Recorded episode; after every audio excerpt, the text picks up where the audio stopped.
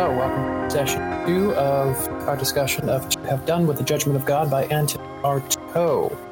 Uh, I'm not going to introduce the text. We did that last time.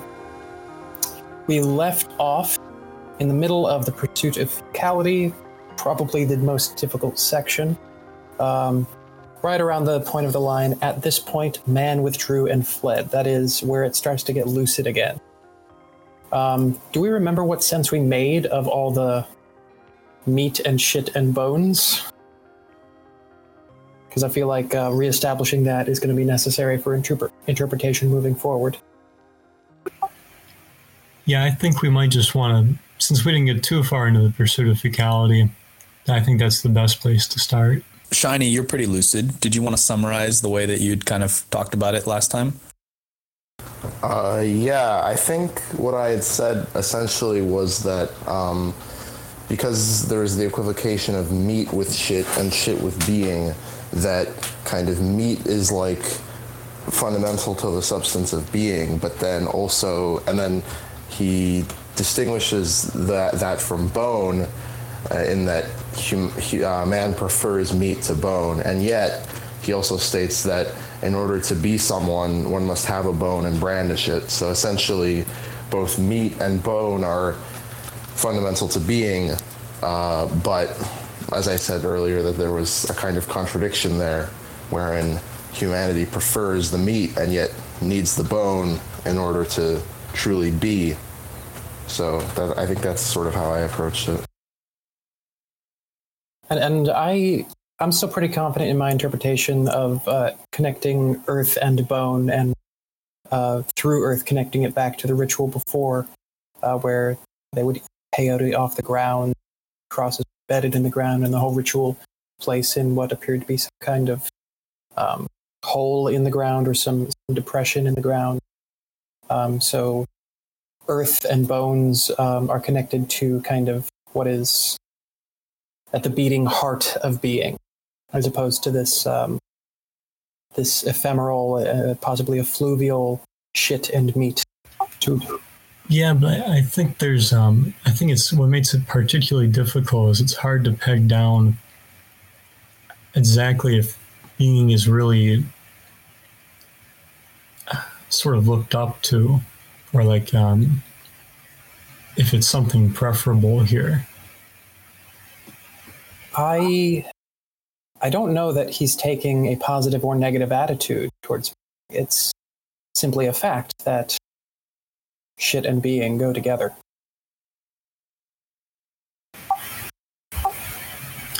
Um, and and acknowledgement of shit, opening the anal pouch is kind of something that we have to do in order to be. Right, choosing to shit is choosing to be, or at least part of how we understand choosing to be.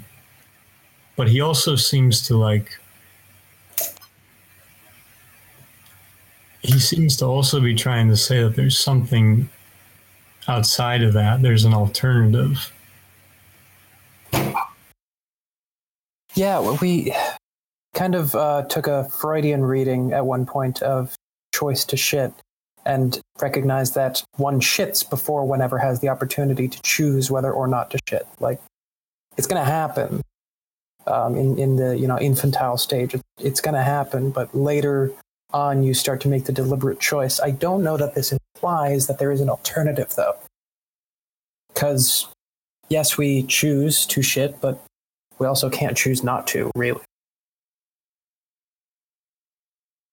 Yeah, and and how I'm reading this, like, I see the to me there seems to be a critique of, of that that very notion because I think what he's trying to do is understand being in a, and, and even the body in a sense outside of that. Like I think he's trying to kind of get away from that exact model and go toward um, right instead of going toward the anal pouch, he's going toward the bone. I would agree with that. Yeah. Yeah, he, he definitely does seem to um, to privilege the bone and the earth. Um, and, And- kind of- real. Go ahead. and and the the shit and the meat are just kind of something that is entailed in this process Um, yeah, so so there's a there's a contrast drawn between existing, which only which only mean in, in order to exist, uh, one need only let oneself be, which, as we've seen, means shitting. Um, but this is contrasted it against living, which is having a bone and being unafraid to show the bone. Yeah, there was something. Um, there was the, there was an interpretation I'd come to in the last session as well, which is that because he says says one must not be afraid to brandish the bone or to well, not so one one must not be afraid to show the bone and to lose the meat. And because I was kind of reading meat as being equivocated with being, I think the interpretation for me was that in order to truly be, to be someone, to live, one must not be afraid to lose being. Um, so you you have to kind of live in a state where you're not afraid to to to to lose your being, to die, essentially. Yeah, I agree with that. Yeah, I think you're on the right track there because when he um when he finishes with the question of consent, right? He um and we get to the kaka to a, he, he he writes to exist one need only let oneself be but to live one must be someone so already we've got this movement um, outside of of it. There, there's this difference going on between um, being, living, and existing, right? Because he still uses, um, at least in the English translation, um, existence is simply letting yourself be, but living is being someone. And to be someone, you have to have the bone, right? And lose the meat in the process, which is I think where um, Shiny's getting to. So I well, I don't think one has to lose the meat. One has to be unafraid to lose. The meat. Yeah, I would say I would say that as well. Uh, not be afraid to show the bone and to lose the meat in the process. Yeah. I guess So that we- something now is saying that it's not necessary that you actually have to lose the meat, but to be ready to lose the meat, which does sort of resonate with what I was reading in the Derrida's piece on the theater of cruelty, when he talked about how Artaud was obsessed with the idea of against repetition and against the idea of and wanting to uplift the idea of something that could be spoken one time and it would have a unique sort of force to it, never repeatable in the in the theatrical act. Um, but that that is also sort of like an impossibility. And so it's it, it ends up it there is a form of repetition but it's sort of the desire to that to not repeat to not let that happen that kind of drives his art. So i, I can kind of see that here. See, that reminds me of uh, I would I would respond the Borges uh, manner of saying that uh, you know you can take Don Juan and recraft it today in pretty much the same way, and it'll be read completely differently. Um, so in a way, I, I think Artaud kind of gets that, but you're probably right. It's probably not the way he's thinking of it. Um, but just out of curiosity, are you guys reading bone in a literal sense there, or bone and meat in a literal sense? I think probably to an extent it could apply to literal bone and meat, but I don't think that's the core of what he's talking about. Okay, just making sure because um, he does he does be, seem to be saying that um, you know, it's okay to lose the meat. Yeah. You have to you have to take a risk in order to, to in order to be someone, which you know that kind of diluted reading it becomes even uncontroversial, I think.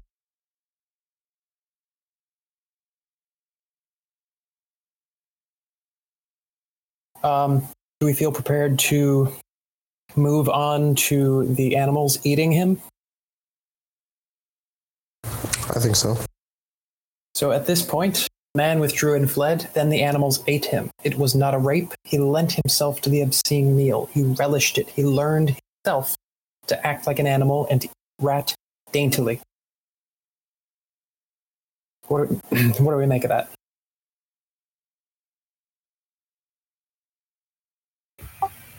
You you skipped the um, the language before that. I, I, I did, but kind of di- by definition, there's nothing to make of that, right? It's raw experience. I I still think um, there's kind of a trajectory of increasing delirium through that section, starting with the roar of Kaka and ending with that um, that string of nonsense, uh, and and it's just kind of demonstrating the the culmination of this um, raw being.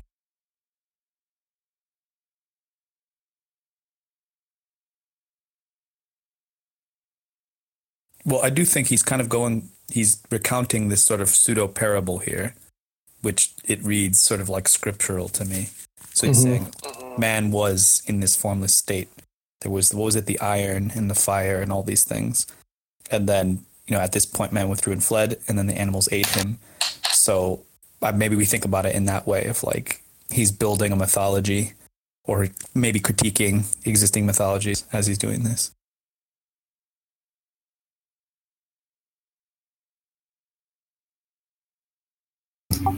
Well, remember, um, when we started um, going into this dance, there was something we needed to hear here.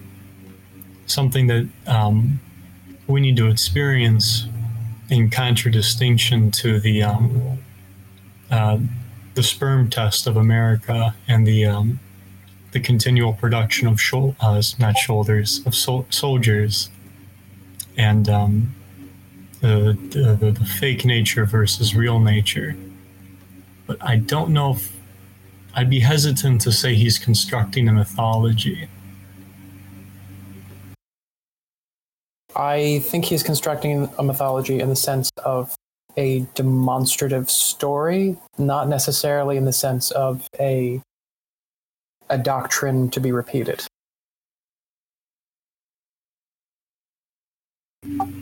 Yeah, I, I see. I, I feel comfortable saying he's developing a ritual, but I don't know if he's trying to create a a um, a mythos. Like I would agree, there's a mythos here, but I don't know if I would agree there's a mythos. Well, if we uh, read right past um, where I stopped, and where does this foul debasement come from? The fact that the world is not yet formed, or that man has only a small idea of the world and wants to hold on to it forever? This comes from the fact that man, one fine day, stopped the idea of the world. Two paths were open to him: that of the infinite within, without that of the infinitesimal within. This really sounds quite a bit like some kind of a creation story. It, it is mythological, at least the fact that it is perspective. See, to me, it's almost anti-mythological because I, I think what he's in part saying is the entire idea of the world has been stopped. That, it- That is The a idea. common mytheme. But uh, Yeah. how would a myth without repetition work? Well, that's why I'm saying I don't think he's trying to. I don't think he's trying to place this in the realm of myth because I think he might. I think he might suggest that myth it might be the stopping of an idea, or at least he might be. Uh, the character might be uh, afraid that that's going to be what happens. Doesn't this sort of seem like we're splitting hairs a little bit here, though? Because Yeah. on one level, we have to aesthetically appreciate this piece, and he's clearly channeling different forms of elocution and address throughout the piece. And you know, even since I read more about Artaud and his life and the Derrida essay and other things, it's very clear that theological there's this whole concept of trying to create a non-theological space on the stage and displacing God, but that's not an, not an atheism. You know, there's all these ideas that he's channeling, and I would, I mean, all throughout, I, I get what you're saying, I, and it's a compelling idea to say it's not a myth, it's a ritual, it's a thing that's productive, like we've been saying, it's doing something. Fair enough, but I don't. I mean, I don't think any one of us. I certainly wasn't trying to say he's developing a doctrine or something. It's not really that. I just mean that it's. I don't think we can understand the section if we don't see that he's slipping into this kind of storytelling mode Yeah. that is maybe similar to the to the sun ritual where he's saying there's a cycle and man was formless and then he went he had a choice which direction was he going to go and he went this way instead of that way. Like that is a very common trope of this kind of storytelling. So i, I don't think we need to prove whether he's actually building a mythology. Yeah, I'm not trying to disagree with the storytelling element of it, but I'm I'm skeptical to say he's trying to build a myth.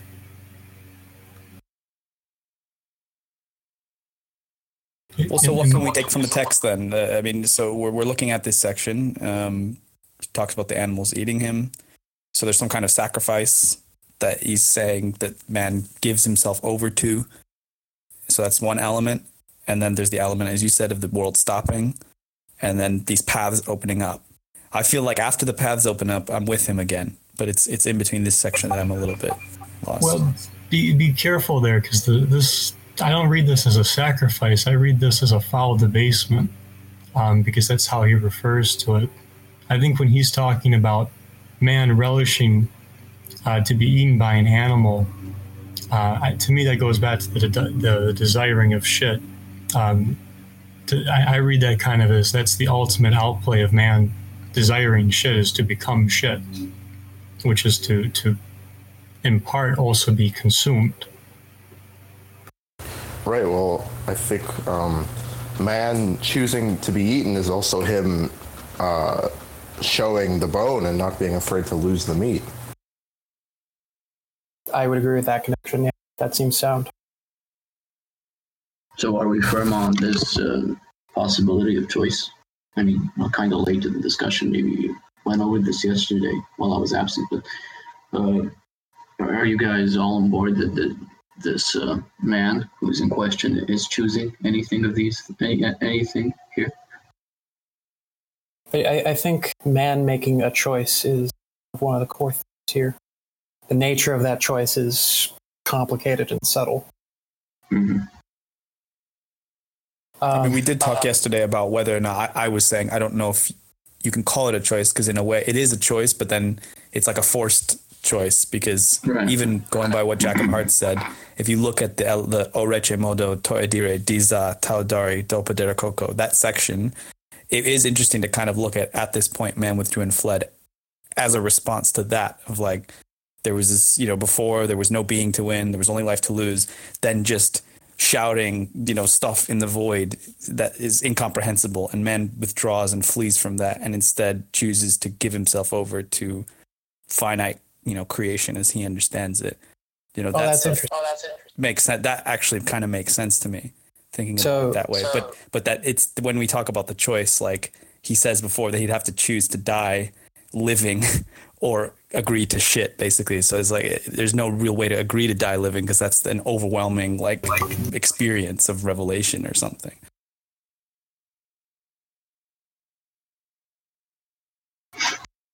I, sorry so i cut you off now No, I, I was cutting you off. uh, I no, I, I think we, we all agree that the, the thing that's being chosen is a way of experiencing something. Maybe, that's a way to put it. Um, you're gonna shit. You, you can't not shit.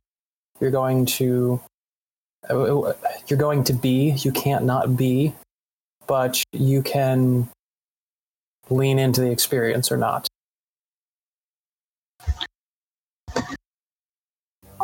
Could you show us where in the the text um, you- you're seeing that? Because again, he he calls this act of being eaten a foul debasement.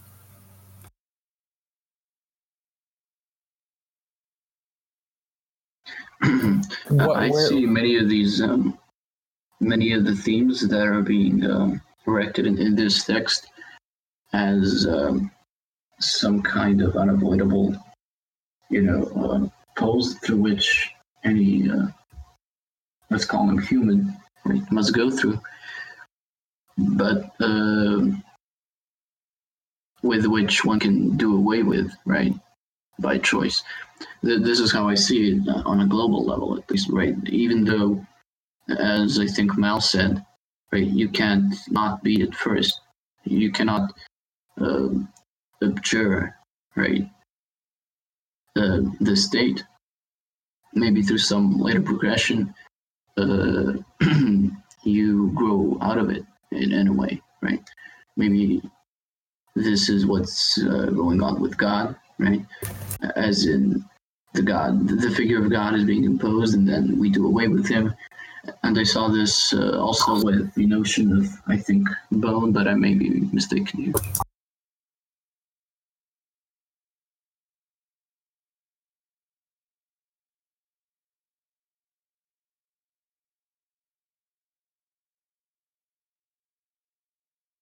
I mean, I think it's safe to say he's he is obviously working with paradoxes, you know, because even you know I won't, I won't jump ahead, but in the following section, he's talking about you know which one he chose the infinitesimal, and then God being the one that's actually leading that process. Like he's both talking about choice and things being led by God, who is a non-existent God. You know, he's obviously playing with these things. So I think we have to, I don't know, figure out a way to think both of them at the same time, in a sense.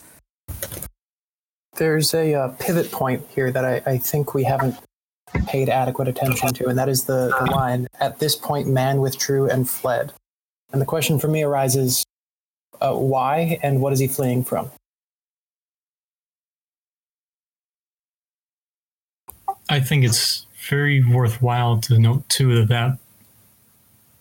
So when you, this is why I think it's really important to look at that language right there because that flows right into at this point man withdrew and fled. There's not a line break, at least not in my copy. So, you know, one way of looking at it is almost kind of like an incantation, although I, I hate to use that word because it's not the it's got connotations I don't think are appropriate, but well, every word will. reaction to that. Right. Um, I, yeah, I, I liked Parkbench's interpretation where man might even, if I was interpreting them correctly, where man might be fleeing from this gibberish. I think it's fair to call it gibberish. Um, that that it is at this point in the ritual man is withdrawing and fleeing from the process that unfolds. That's, a, that's an interesting perspective, but uh, if we view the ritual as a kind of uh, non artificial, right? Uh, non artificial, like uh, manifestation of language, then why is this man running from it, right? Because we were talking yesterday about this fake naturality, right? If I'm not mistaken, and uh, something being natural. And here we see the juxtaposition of the American military system and, and the later tribes, right? And then I wonder if these uh, tribal rituals are actually something which, in their ritual progression, right, becomes uh, anti-natural, right? Maybe I'm not making sense, but I, I my think main question is why would uh, this man run away from gibberish, if were to call it that? I, I think you're actually closer um, um, than, than you might be giving yourself credit for. Um, I, I think you're you're very on top of it because remember, man is withdrawing and fleeing to be eaten by the animals, um, to continue in this process of desiring to be shit and kind of playing it out to its its absolute right. Um, you know, this is where the the absence of want uh, of shit and wanting to shit uh, sort of leads one to become shit, right? To be consumed. Mm-hmm. I think man's fleeing, particularly in reference to the um, the orehe modo tuidire tiza ta Dari do Padera Coco. I think in part because that form of expression seems to work outside of that paradigm. What he's trying yeah, to break of, with it. Go ahead, Parker. Mm-hmm. I was going to say, yeah, that's kind of, uh, again, if we read the part right before it, again, he's, he, to me, he's kind of evoking that scriptural mode where he says where there was only blood and a junkyard of bones and where there was no being to win but there was only life to lose oh reche modo to edire diza and then you know, all those elocutions and then at this point man withdrew and fled like to me it's why would man flee from that because man as we understand it is incapable of you know processing or accepting that kind of infinitude if he's going to be a partial being he it's he can't process. He can't accept it, so he has to flee. I just noticed something that may be crucial. Um, that uh, plain language right before the the gibberish is not a complete sentence. In order to have shit, that is meat, and then there's this whole clause about where, um, but there's no verb. The verb is the, the verbal clause at, is at this point man with fled. I think that's one sentence. So, so Or, or the something elocution is the verb. I, I see it as interrupting because um, if what you mean is uh, where he says, "But where there was only life to lose," and then he gives that that little piece there, which then goes into at this point, man withdrew and fled. I see that as the the narrator um, sort of interrupting to make that remark. Um, in in a way, it's like if you've ever read a play, right? There's a in the play, there's someone noting what's going on, but usually in brackets. To me, this is the narrator doing that without the brackets. Yeah, I- think it is parenthetical. Whether it's the same voice, I, I think it might also be the same voice, but it might also be a different. Um, I, but, I agree it's the same voice. Go ahead. but that uh, trying to connect what's before and after the gibberish that would make the kind of core of the sentence. In order to have shit, man withdrew and fled. I think it can kind of work on both levels. Actually, that's interesting. Yeah, Mal, I, I, that's pretty much what I'm getting out of this. In, in order to keep that desiring and to, in order to play it out, man withdraws, flees, and goes and plays an out. Right. And I, I, I would even go so far as to note that it's not even what um, uh, the narrator's trying to get at, right? Uh, like being reduced to a carcass and, um, and transformed into shit. Uh, you know, that separation i- is not what Artaud's uh, trying to to discuss. And and let's let's note that uh, you know after being eaten, he relished it. He learned himself to act like an animal and to eat rat daintily. Like this isn't this doesn't kill him, or or at least not in any final sense. Exactly. Who's the one who had his liver continually eating eaten out again? Which myth was that? Prometheus. I mean, fitting, isn't it? Uh, so then uh, maybe Artaud is going to answer some of our questions. Where does this foul debasement come from? He. The, the next line is also a question. The fact that the world is not yet formed, or that man has only a small idea of the world and wants to hold on to it forever. Uh, then finally, what appears to me to be an answer. This comes from the fact that man, one fine day, stopped the idea of the world.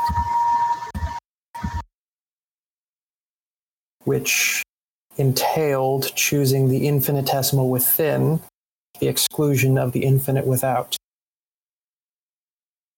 such that one need only squeeze clean the tongue, the anus, the gland. And this is where God comes in. So, what do you guys make out of um? Right, he he gives a question following a question there. What's he um suggesting? I think the second question is kind of a proposal that he wants to preempt and disagree with. He, he, explicitly is saying man stopped the world, and this is in direct contrast to uh, the alternative of the world having not yet formed, or the or the actually there are two proposals there, or that man has only a small idea of the world and wants to hold on to it forever. So it's not it's not before the world. It's not a, um, a perpetual continuation of the world. It is the end of the world. Let me ask you this: What's the difference between the world and the earth? Hmm. That's a good question. It's uh. Well, so I, I think the world would be connected to the infinite without, um, because he's choosing the infinitesimal within to the exclusion of the infinite without. That would that seems to square with the idea of stopping the infinite without, if we can identify that with the world. Um, to bring the bone and blood and earth imagery back into this. Yeah, I'm not sure how to do that.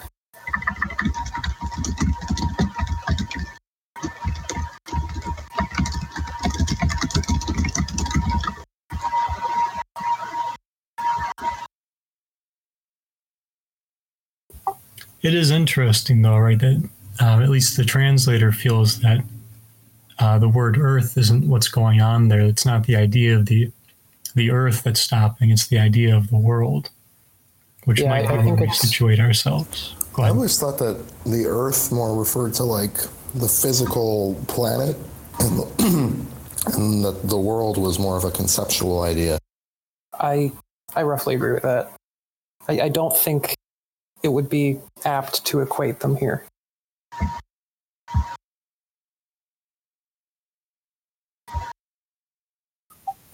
So this, this stopping of the world and choosing of the infinitesimal within, that is to say, the organ, uh, consists in it- is it is where the foul disma- debasement comes from. The foul debasement being withdrawing, fleeing, being eaten, and learning to act like an animal.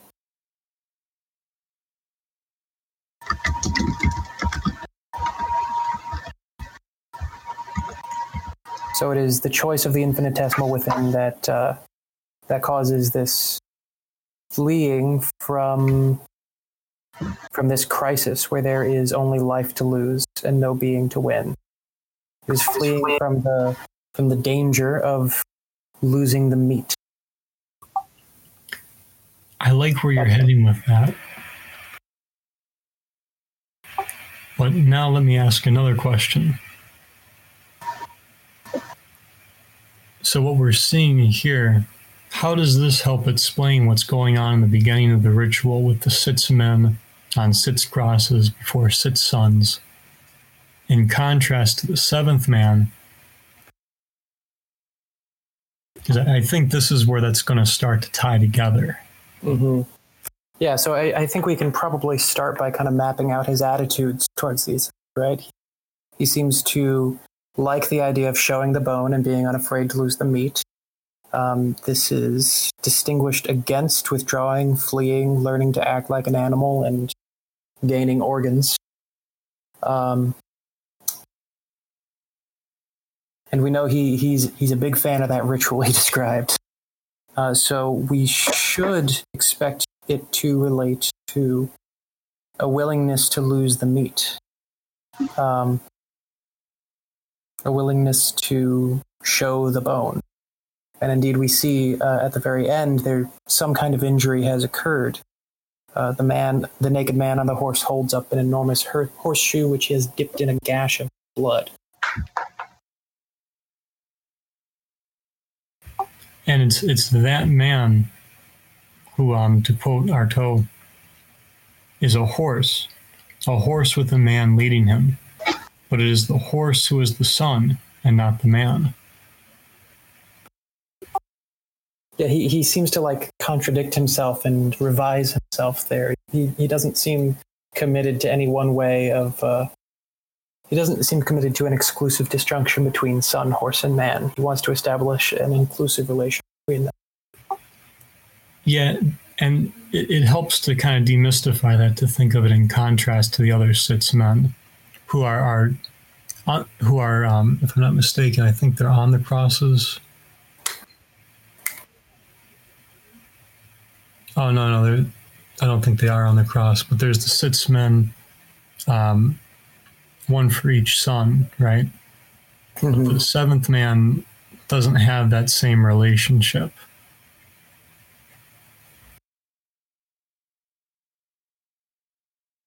Um, this is Circle very funny. Oh, go And, ahead. uh, as a quick digression, you know, if any one of you has read A Thousand Plateaus, in the plateau where the Zenatari critique Freud, uh, Freud's interpretation of the Wolfman's dream, right? There is again a multiplicity of these uh, wolves in the dream, and the main point of critique in this plateau is that Freud elevates one of these wolves, wolves and uh, assigns a kind of transcendent function, right? which uh, somebody from the Lacanian tradition would have called a function of the transcendent signifier, right? And this uh, this kind of ele- elevation, right, of one above the others, where there is in fact a kind of multiplicity of entities is, uh, I think, something we shouldn't do. Even here, right?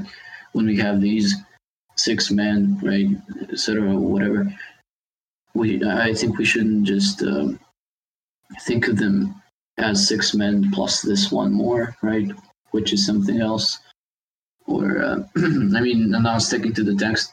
I'm just giving a kind of abstract paradigm. But yeah,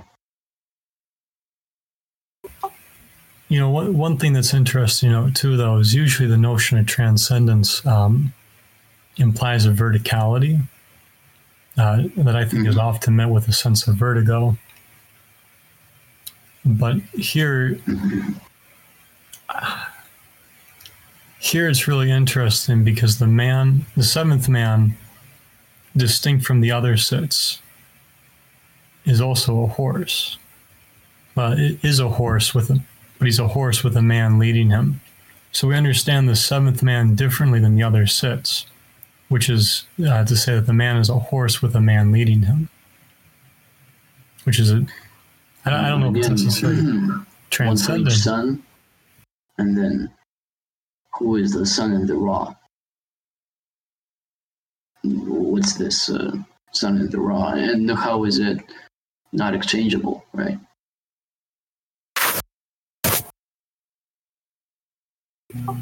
We might question if the raw, if the sun in the raw is the black sun, if that's the kind of transformation uh, being elicited here. I well, so they um there seem to be so when he introduces the ritual, he talks about killing the sun to establish the kingdom of black. I don't know that there is a black sun. Um, well, although it says the rite of the black sun, maybe this is black sun in the sense of like extinguished sun. Um,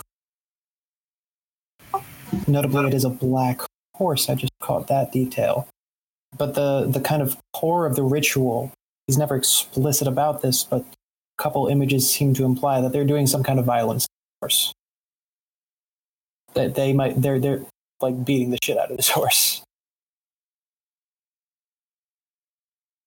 that is to say they're killing Uh, Where do you see that? uh, after they leap up they advance in winding cir- circles and the horse of bleeding meat rears and prances without a stop Um, first of all, bleeding would seem to imply that it's wounded, and second of all, rearing and prancing would seem to imply that it's distressed.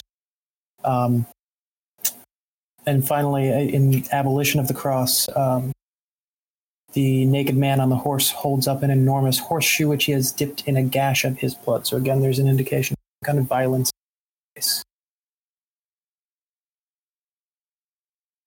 And and lastly, of course, we know that the goal of this ritual is to kill the sun, and the horse is the sun. And abolishing the cross. Mm-hmm.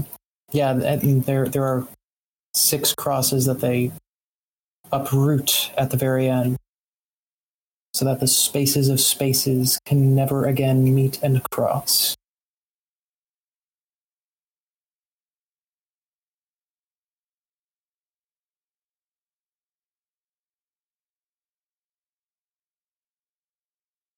So, to connect all that bloodiness, uh, we to the pursuit of fecality, we see blood entering the picture. Um, man was afraid of losing shit, or rather, he desired shit, and for this sacrificed blood in order to have shit that is meat where there was only blood and a junkyard of bone, etc., etc., etc. Um, I I don't know. I'm, I'm seeing a lot of parallels, but I'm struggling to make the.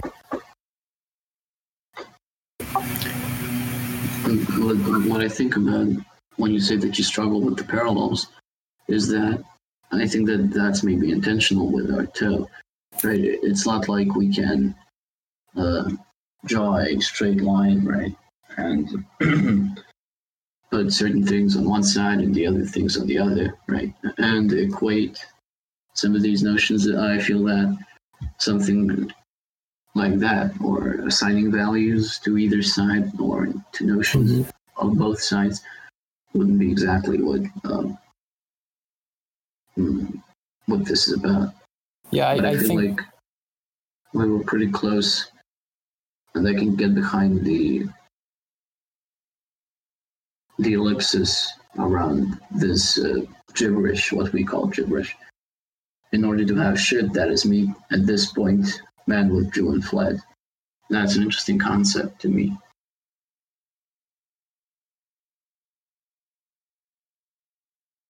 Maybe we need to Right. keep reading even because uh, I think, think it's kind of hard right at this point to come up with how it exactly it parallels the ritual. But he is bringing in, you know, God and theology in a big way in this section, so it, it could help illuminate maybe for us. Yeah, so um, when man chooses the infinitesimal within, where one need only squeeze the spleen, the tongue, the anus, or the glands, and God, God himself squeezed where God's judgment enters into the picture. Is God a being? If he is one, he is shit. If he is this. Drawing upon his earlier theory that being entails shit. Um, but then says God does not exist except as the void that approaches with all its forms. Perfect image is the advance of an incalculable group of crab lice. Um, I, I, I'm, I'm kind of reading that as saying that God is this ideal against which everything else is contrast. The void that approaches with all its form, perfect image, is parasitic essentially. What other people think of that?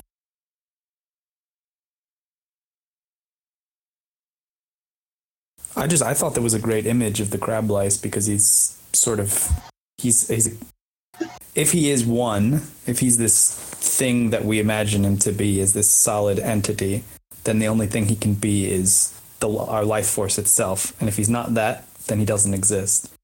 But the what, he is isn't like I don't know, you know, he's he he goes on to say he denies baptism, the mass, all kinds of you know the typical images of the the father god that we would kind of have. And uh, you know, the crab lice thing is very we're, we're, trying our best not to prefigure other theorists here, but it is it's a very kind of Deleuzian image of like it's this dispersed thing that you can't exactly pin down, but forms the negative space around other things. Um, there was a quote from from Artaud actually in the Derrida reading that I thought was great, where he says, "Art is not the imitation of life, but life is the imitation of a transcendental principle which art puts us into communication with once again." And I, I think I see a little bit of that in here, and that. Well, yeah, I, I won't. I won't go on with that, but I, I see some of that in here.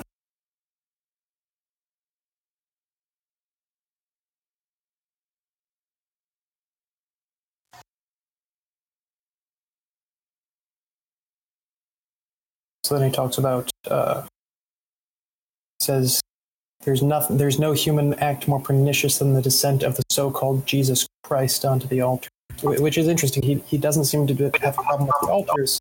Is the problem with Jesus descending on the altar?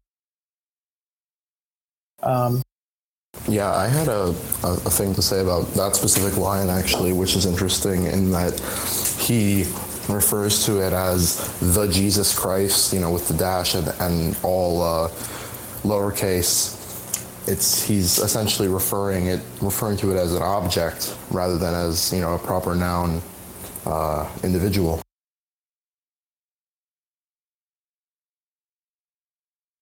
yeah, that that that is interesting. Like it's um, it it, it he's denying it personhood essentially.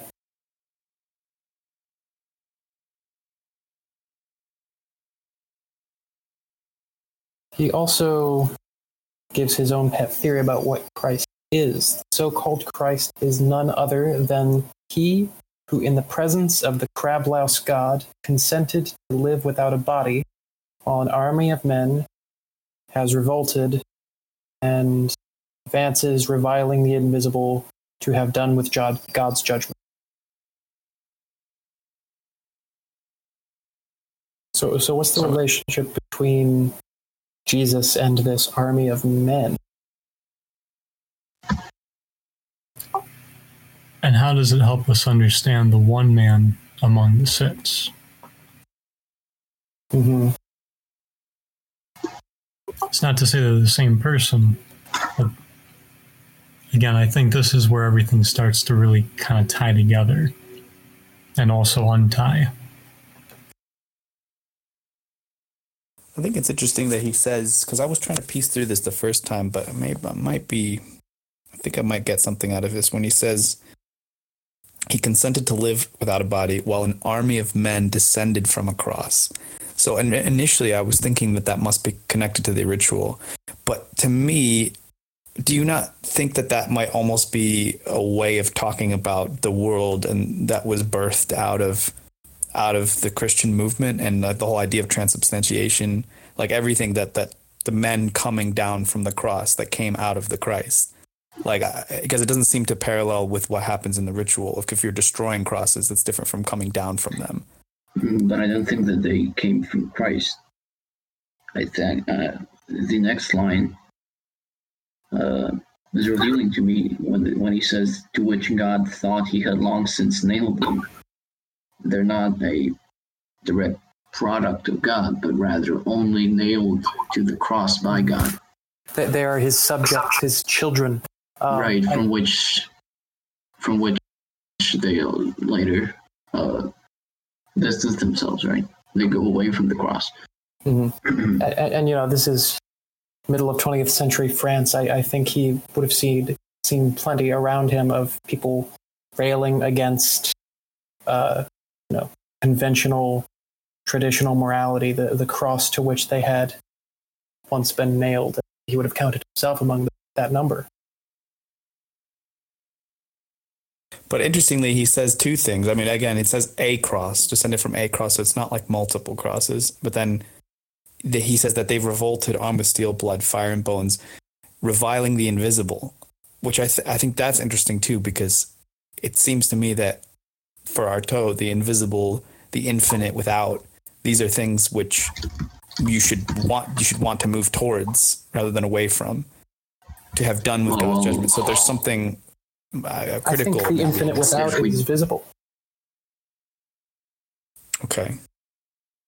i, I think so? How so? I think the invisible is here referring to the the transcendent, the um, the referring to God basically, and- and the more abstract kind of dominating morality, which Right, uh, but also if we if we juxtapose this uh, transcendence with immanence, and also if we juxtapose what was it, the invisible with the visible, and the infinite without and the infinitesimal within, right? Each of them having their proper side. And if we see Artaud's man choosing this side of immanence and this side of materiality, and the sign of infinitesimal within. Right? Would, wouldn't this invisible also be the transcendent and also be the idealist? Out of which Artaud is trying to move. I, I yeah, and I think he, I think he connects that with the infinitesimal within. I think you're on being too systemic, but I feel that the infinitesimal within is from is on the part of immanence, right? And the visible materialist, etc. I think you're on the right track. When he says that the so-called Christ is none other than he who in the presence of the crab louse God consented to live without a body. Right? So he's calling into question the um the idea of Christ here. Um who is in the presence of the crab louse God, consenting to live without a body. I think he might actually be appropriating the image of Jesus, keeping its savior status, but as a savior from God. I think that this without a body is maybe maybe the most important thing we've got here. And I, I think that Artaud's being kind of critical of it. I mean, from my reading at least, th- there's a kind of pejorative, you know, judgment of this uh, God who consented to live this way. And this way might be without a body, right? So, or to say without immanence and without uh, I, Yeah, I, th- I think we'll uh, be able to make better sense of that line when we get to his later exhortations about being a body. Mhm. Yeah, I think I think you're right, Mal. The notion he's developing of a body there is going to be very important here to try and understand what it means that um, right the Christ figure is one consenting to live without a body, which brings to mind again the consenting to shit. When we go back to that, that very first um, part of the play, that what I call the prescript of it all. Um, remember, he he writes. Um, I, I think this is word for word. Everything must be arranged to a hair in a fulminating order, which I think is kind of what we're seeing here, is the arrangement of a fulminating order. Yeah. So Do you think that the consenting to live without a body, to me, it seems like it's distinct from the other kind of thing of being eaten alive, or you know, being eaten by the animals and consenting to Yeah. be eaten. It Yeah. seems like a slightly different kind of thing. So I I wonder if we have to distinguish that. to uh, to be eaten is to lose the body, maybe, and and I I think this also I think losing the body is the is entailed in it, it, it's basically the same thing as um, gaining the organ. Jesus There Christ are two ways. Of, there are two ways to lose the body, right? I You think can lose the body by uh, giving yourself to this natural order, letting yourself be eaten by animals, and then consenting, or even going by uh, by choice or will to a kind of easier or transcendent option, right? I think these are two ways of describing the same thing. Right? Uh, I think you're pretty on point there, Mal. I, I think if this might help, um, losing the body seems to be losing the bone, Yes. not the meat, which is what's happening when you're consuming or being consumed, and then you're you're shit out, and then you go off and eat rats, right? Like that's still a very meat focused understanding of being. Um, what he's trying to get at with the body is going somewhere else, and, and the reason I bring up the fulminating order um, is I, I think how I'm understanding this particular this particular stanza. Um, is that the, the people who wouldn't believe him about this are the very people pouring out of the cross. I think he places himself among the people descended from the cross, revolting against the invisible. I think too. Yeah, To have done How with do you God's see that? I, I don't see that. but the, I mean, isn't his uh, whole project call it that in this uh, radio play to have done with the judgment of God, right? Yeah, I, he I, puts himself along the same lines of the people who are descending from the cross, or let's say distancing themselves from God's judgment. So just to understand, so are you understanding to have done with God's judgment as this form of it's like to be to no longer need it? Is that what Yes. you're saying? to, Right, to yeah, do away with it. Right. Because God is connected to the formation of the organs, and, and he will get very explicit at the end that he fucking hates organs. So these people railing against God, that is to say, railing against the organ, he seems he would have an affinity with them.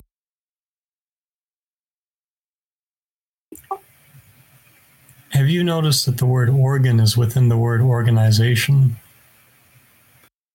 Yes, I I mean, was we're going to getting read through a bit with that.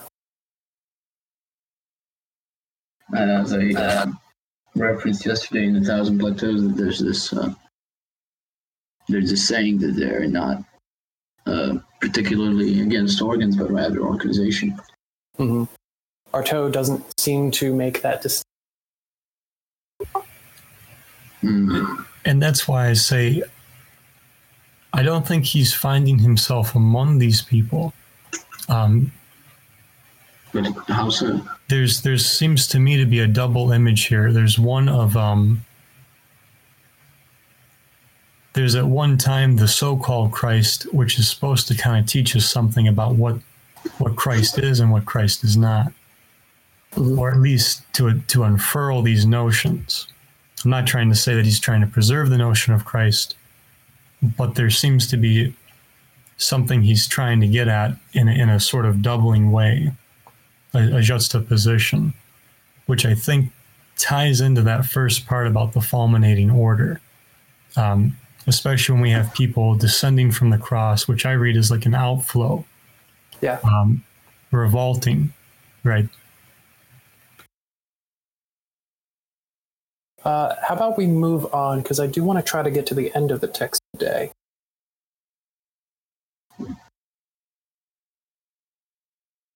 Okay. So then he starts talking about infinity and nothing. What makes it serious is that we know that after the order of this world, there is another. We don't know what it's like. The number and order of possible supervision sup- suppositions in this realm is precisely infinity. This what is is very infinity? That is precisely what we do not know. this is a very Leibnizian notion. I feel. How so? Well, Leibniz, uh, uh, Leibniz conceived of infinite numbers of worlds, right? Ours being the best one, uh, as is popularly contested, right? Right, yeah.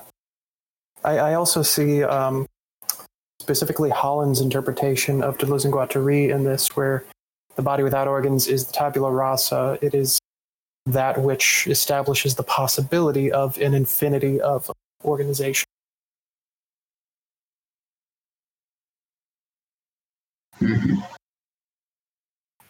Could you I mean, show me where in the in the, the poem you're you're seeing that? Uh, the number and order of possible suppositions in this realm is precisely infinity, and which is kind of core to Holland's interpretation of the body without organ.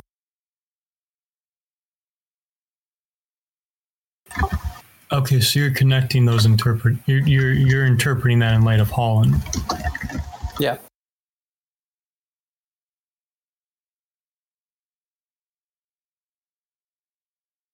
I mean, I think this whole section is great. I mean, it, it goes on for a bit, but it, it all the way down to the section where he's talking about appetites. It seems like a very nicely put, you know, poetic way of talking about the exactly what he was preoccupied with about the, the limitations of language, the impossibility of representation, and even you know stuff we've talked about that you know we say consciousness from the side of consciousness, but there are a hundred thousand other sides.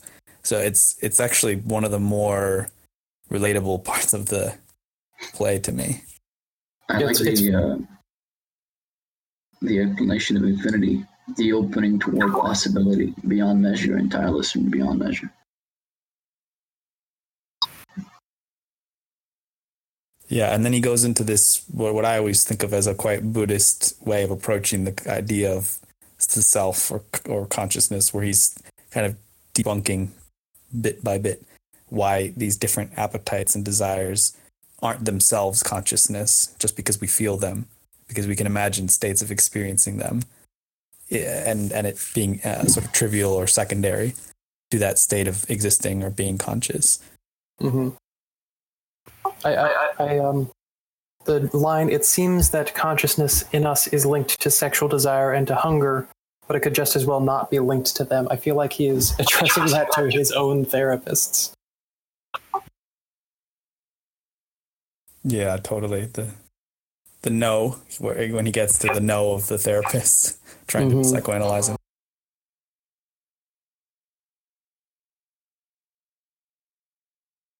So then, what's the alternative that he's sketching out? One says, one can say, consciousness is an appetite.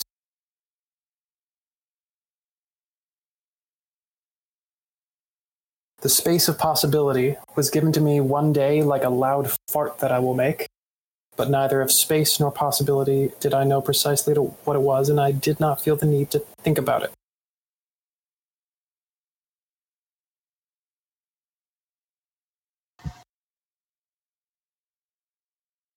Mm-hmm.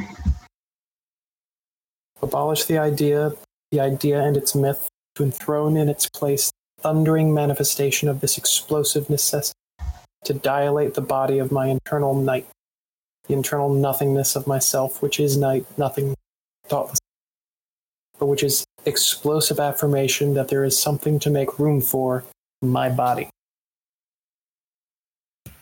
Wow, that's a lot of text you're going through, man. It's like he's not. I I was trying to get to a point, right? But he he keeps throwing out ideas, and I, I didn't feel like there was a point he was making at the very end. Maybe. I think he gives you quite a bit when he talks about the space of um was it the space of possibility in relation to um the language that uh, we we previously uh, dismissed as gibberish. Right. But I don't think we dismissed it as gibberish. Yeah, maybe we just um, affirmed it as gibberish. And gibberish, uh, I mean, for me at least, doesn't really mean that it signifies nothing. It, it's to me what he's saying is that that very language he's throwing there is a it is possibility, but not in in the meta. Put it this way: it's a meta possible remark, right? It's a remark about possibility in space that goes outside of those two things. That is interesting. I hadn't thought of this section as describing those kinds of, you know, the outbursts, the, the language and gibberish, but it kind of does fit in a way because he's saying mm-hmm. words invented to define things that existed or didn't exist, but just in the face of this pressing urgency, which is the need to abolish the idea as a, you know, in its totality, the idea in its myth, to enthrone in its place this thundering manifestation, explosive necessity. You know, that, that does seem to parallel um, the role that those you know, those grunts and noises have in I, this. I, I think Right. the uh, gibberish it's would be one of the thundering manifestations. yeah, I agree. I, I think that's where he's getting at too is when we go inside the self right it, it's nothingness. It, to me what I, part of what i'm uh, connecting here is that uh, that nothingness is illuminated by a black sun. And what what that means is that that can't be understood in quite this the way we're immediately drawn to do it. That's kind of what he's um, autopsy, uh, autopsyizing someone with better words maybe? Autopsyizing autopsizing? I, I don't know the word. Where I'd help you. performing an autopsy on. Thank you uh, Um, thank you participles. Yeah, it, it seems like he, he's affirming the self as a particular kind of uh, nothing which is laden with potential. It, it is the nothing that permits one to be liberated from a particular shackling reality. That reminds, like, I- uh, like I said, and I think in the last session of the the creative nothing in uh, Stirner, it's exactly that. It's a self which is nothing, but which has the the potential for affirmation and uh, you know creative action, essentially. And it's interesting also if one speaks about. Stirner that he goes on to name all these things and then he says that they're nothing to him, which is of course reminiscent of the line uh, "All things are nothing to me," which is in uh, the unique and its own.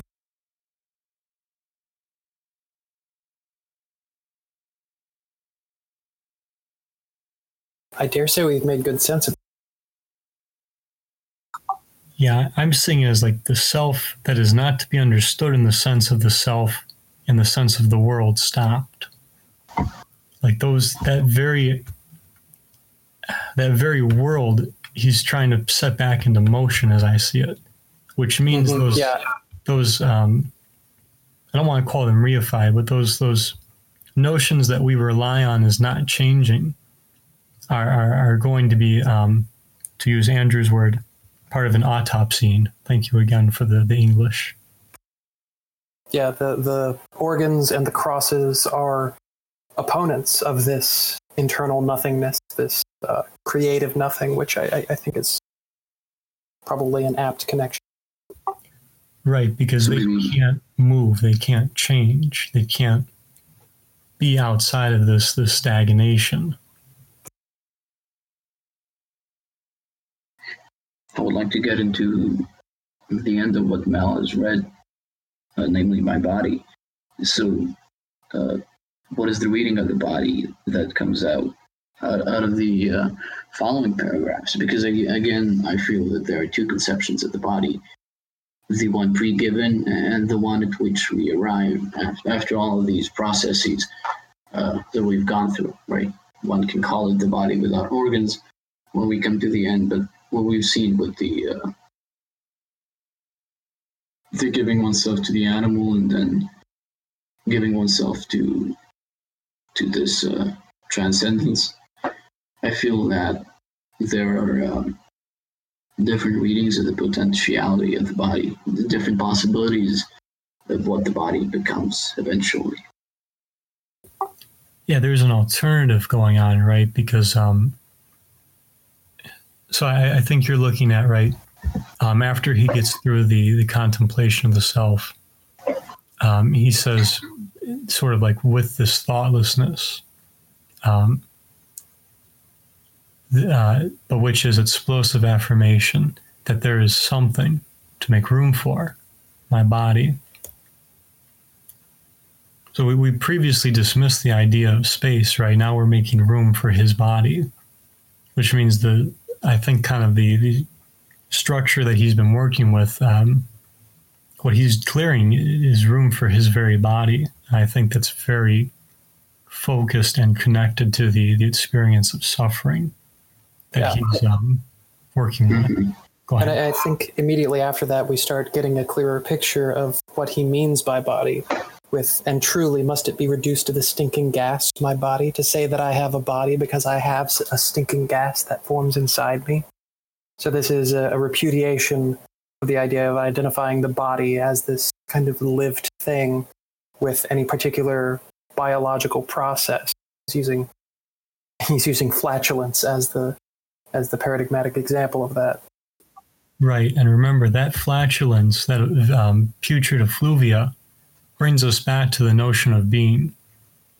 What he's getting at is, is this is a this is a body completely outside of that that can't be understood mm-hmm. by that trace of being, which uh, we, we come to know through the nose here.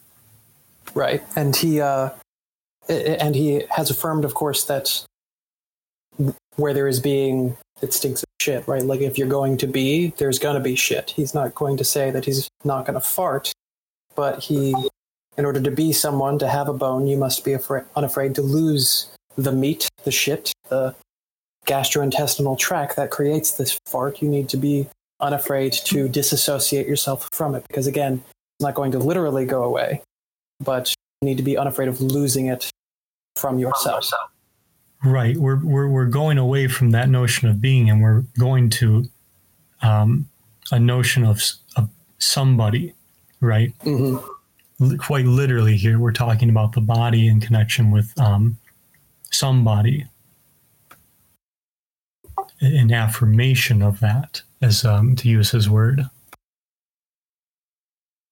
The possibility of which is um, is strangulated by God,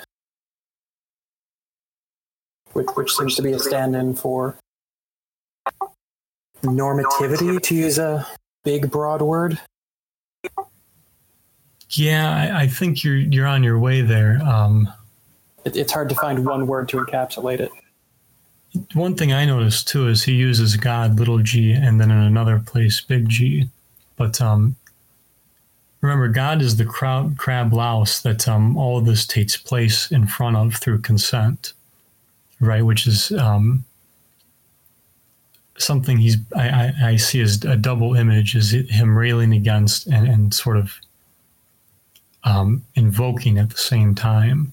Mm. So if, if we want to uh, look back at his description of Jesus Christ as somebody who consented to live without a body, I think we can now clearly see that this is a very different thing from living without organs. Right. It is, in fact, living with nothing but organs, perhaps. I mean, I mean, again, uh, I read a total abjuring of transcendence there. Maybe this mm-hmm. is too, too, too simplistic, but I really think that this is what he's getting at. Yeah, Jesus Christ as the paradigmatic non body.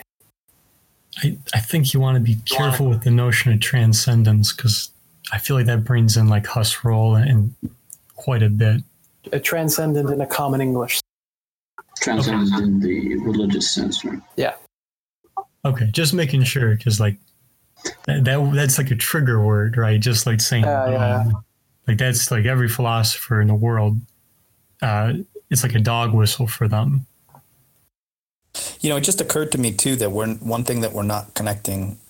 It's it's trivial, but I do think it's important. Is when you take the Eucharist, the orthodox understanding is that you are eating the body of Christ, and in this, he specifically like you know why bring up the mass? You could just start talking about Jesus, but he specifically says, "I deny baptism and then mass," and this this act of Jesus Christ descending onto the altars, i.e., like the Eucharist, is this intensely uh, erotic act. So Mhm. then, in light of that, thinking about, I almost wonder if that's another way of looking at it too. Of that, Jesus Christ, he agreed, he consented to live without a body because he, you know, just other people to allow other people to consume it, in a sense. Dude, Yeah, I love I love what you're bringing in there, especially because you, you touch on the eroticism, right? That seventh man who also happens to be um, a horse leading a man. Uh, Regale is a, he's a virgin, right? What you just described there, I think, is a very clear um, dismissal, or at least um, criticism of the of the a sort of erotic appetite, um, appetite right? Like we could almost say that part of the eroticism stems from wanting a body, and, and at the same while at the same time, um, sort of not wanting your your body. I uh, Park Bench also reminded me of, or prompted a, a connection for me um, between Jesus as the one who consented to live without, without a body and subsequently be consumed in the mass, with man fleeing and then being eaten by the animal. I, I think this might be the same act, and Jesus is kind of the paradigm to be followed. Yeah, I, I didn't catch think that. you're really The paradigm onto something there. Go ahead, Andrew. The paradigm for what? I didn't catch it.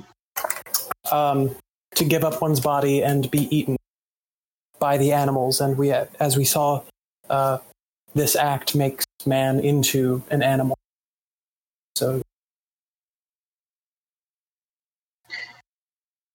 But again, uh, I can't seem to treat this as the same. I mean, one is profoundly, you know, natural and let's say encoded in, in the in the flux of nature, and the other, the other totally transcendent, right?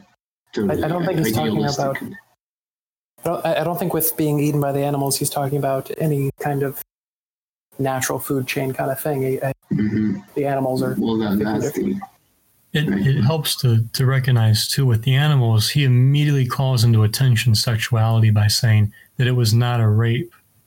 There, there's almost, um, I don't know if you guys have ever read like J.G. Ballard, but there's Yeah. this, this eroticism connected to like a death drive, mhm. right? And he's very much, I think, um, trying to go somewhere else in the sense of that, like that that whole eroticism is not for Artaud here. He wants, he doesn't want to be, um, to have like a penis mind or anything like that. Um, he's, he's going somewhere completely different, um, where, where the virgin is the pres- preferable um, point of view, which is oddly re- religious too. religious and carnal. Anti carnal, right? Well, carnal in the sense of meaty. exactly. It's interesting too, though, because I noticed that in the section that we were on just before that, um, when we were talking about the the moment when he's talking about the internal nothingness and all that, he also uses the phrase "body" there, where he says to dilate the body of my internal night. Hmm Okay, which is so it's so there's different.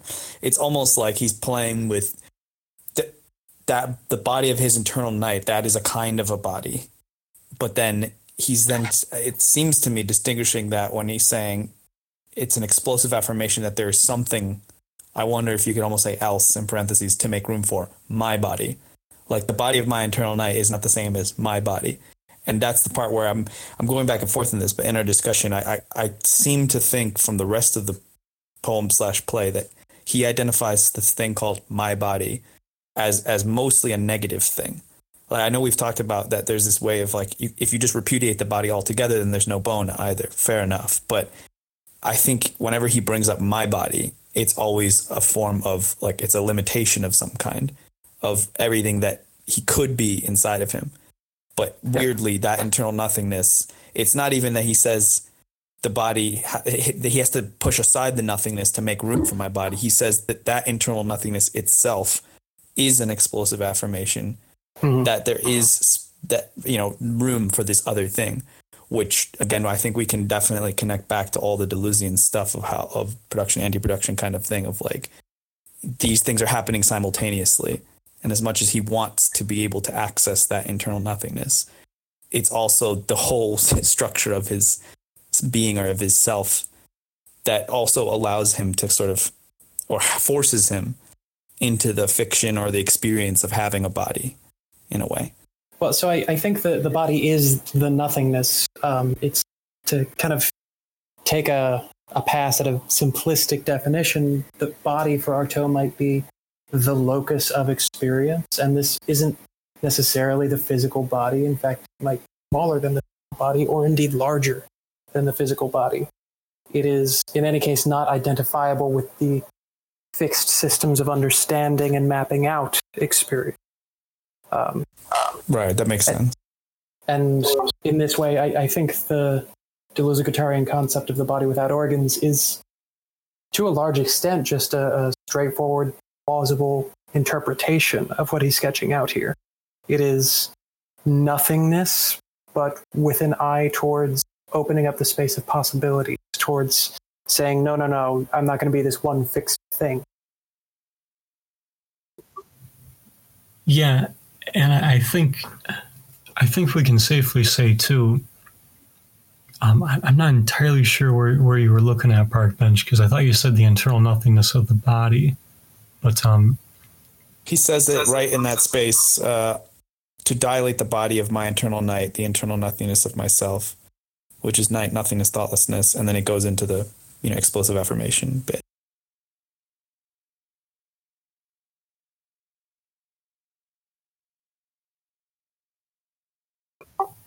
I see. And you, I think you're you're taking this as kind of a body, um, aside from a body. Is that correct? Well, I mean, I don't know. I, I do buy what Mel was saying as well, actually. But I, I guess what I was trying to understand is just what we're holding a lot of different ideas about what the body could be in our discussion. And, you know, I just thought it was interesting that we, we settled on that thing to make room for my body. But he does ev- evoke the idea of a body before there's room for his body in a sense when he says that thing of the body of my internal night. So what I was saying was that I feel that whenever he talks about his body, it's it's net connected to a negative notion. But then I guess I do also buy what Mal was saying that it it doesn't have to be that negative notion. In fact, it, it right following that, he does kind of almost say it doesn't have to be reduced to this stinking gas. My body is something else. Um, but I just I, I guess I was seeing that maybe there's a distinction between the body of my internal night and my body there. I, I think um, the kind of circularity of that can be parsed as the the essence of the body is the the very possibility of the body. It, it's this explosion of possibility of being something other than the this the organs that are so that are squeezed by God. Yeah, so the, the body makes room for the body in the sense that it is the very possibility for itself, the, the stripping away of of a um, fixed organism. Yeah, and I think if we kind of walk it back, right, um, they were words invented to define things that existed or did not exist in the face of the pre- present, uh, pressing urgency of a need, which he um, explains the need to abolish the idea, the idea and its myth, and to enthrone in its place the thundering manifestation of this explosive necessity to dilate the body of my internal night.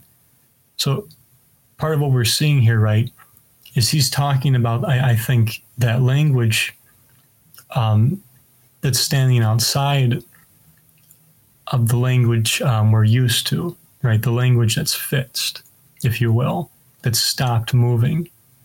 And so that language is working um, to abolish the idea, the idea and its myth,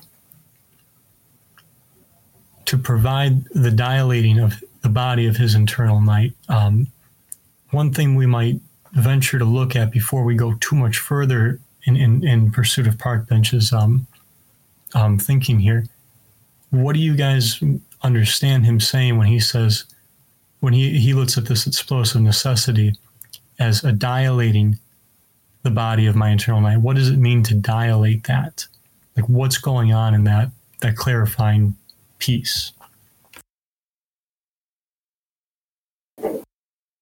I think what's being dilated is the space to be something other than a given template. Be- before you, I'm, I'm not saying you're wrong. Could you elaborate just on what the, what dilating is? Expanding.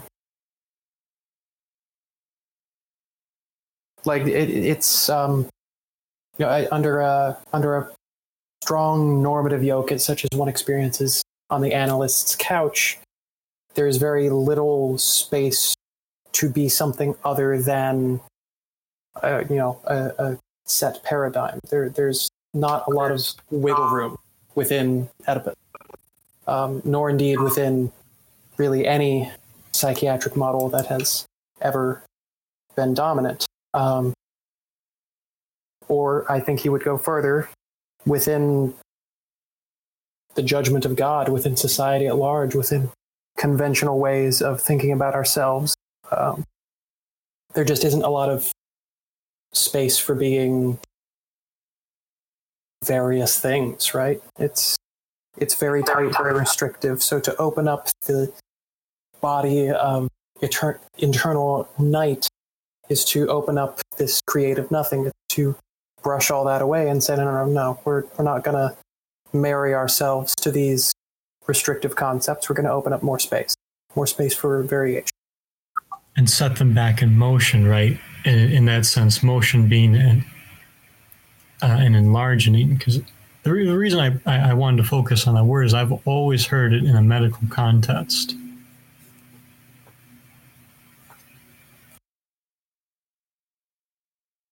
But I, I think you, you've largely, I, I agree with what you're saying there in terms of this expansion and by that expansion right we're also moving toward the body toward toward not even toward the body um, toward what the narrator calls my body it's very immediate in that sense. It's very connected and it's not a notion of the body um, apart from anything.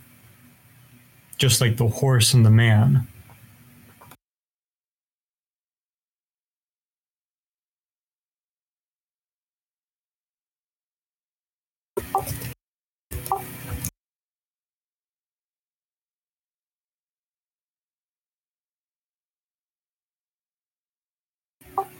Hello, anybody still there? Just processing. Okay, I thought I lost the connection. Nope, still still loud and clear.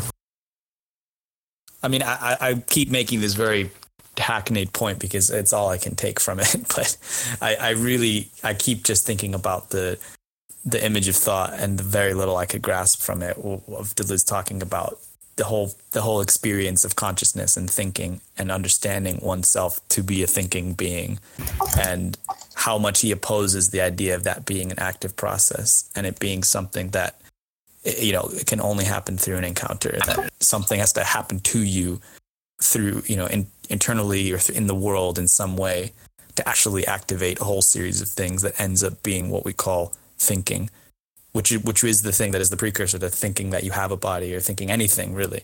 So I, I do find it interesting where he's saying that this, but then he but then the fact that he says that and that formless you know ocean of whatever this is, this nothingness and these the ocean where things would just be grunts and pre-articulated words and sounds and all of this is the very thing that makes for the conditions of possibility to have a body which in like deleuze's framework he talks about stupidity like the inherent stupidity of thought before it actually is able to articulate itself like that it, it, you can't get to that stage without having that initial you know formlessness and randomness and stupidity of thought rather than starting from a point of you know wholeness and intelligence or something so i don't know that i keep coming back to that Do we want to read on? Because I, I think we uh, we've re- reiterated a similar understanding of the body a few times. Yeah, I, I think we're good there. I, I think we've got a good grasp on what's going on with the the um, the nothingness of this um, within the self that he's um, he's talking about, and how that's going to make space for his body.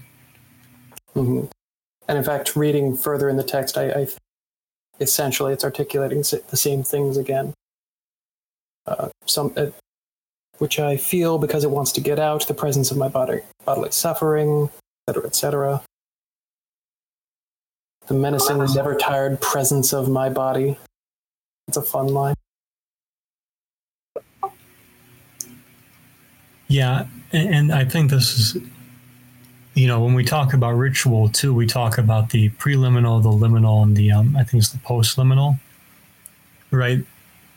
You know, when we're talking about these changing notions and everything, um, we're very much in the, the the liminal stage of it all, right? We're very much in that that changing and that fluidity that I think he's trying to um to dance with us. Um, particularly to dance with us wrong side out.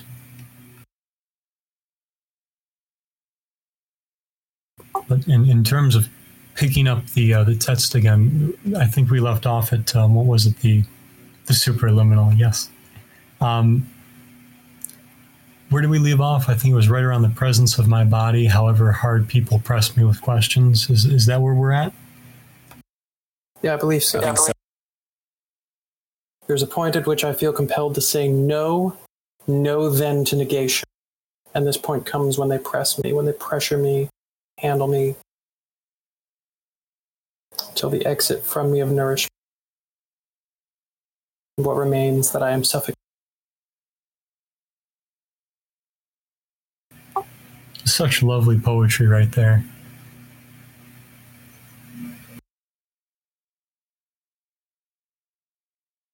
See, but this is where it's interesting to me. This is why I was saying that the body is kind of you know, associated with this l- loss or a negativity for him because it says there, they pressed me until the idea of a body and the idea of being a body was suffocated in me. And it was then that I felt obscene.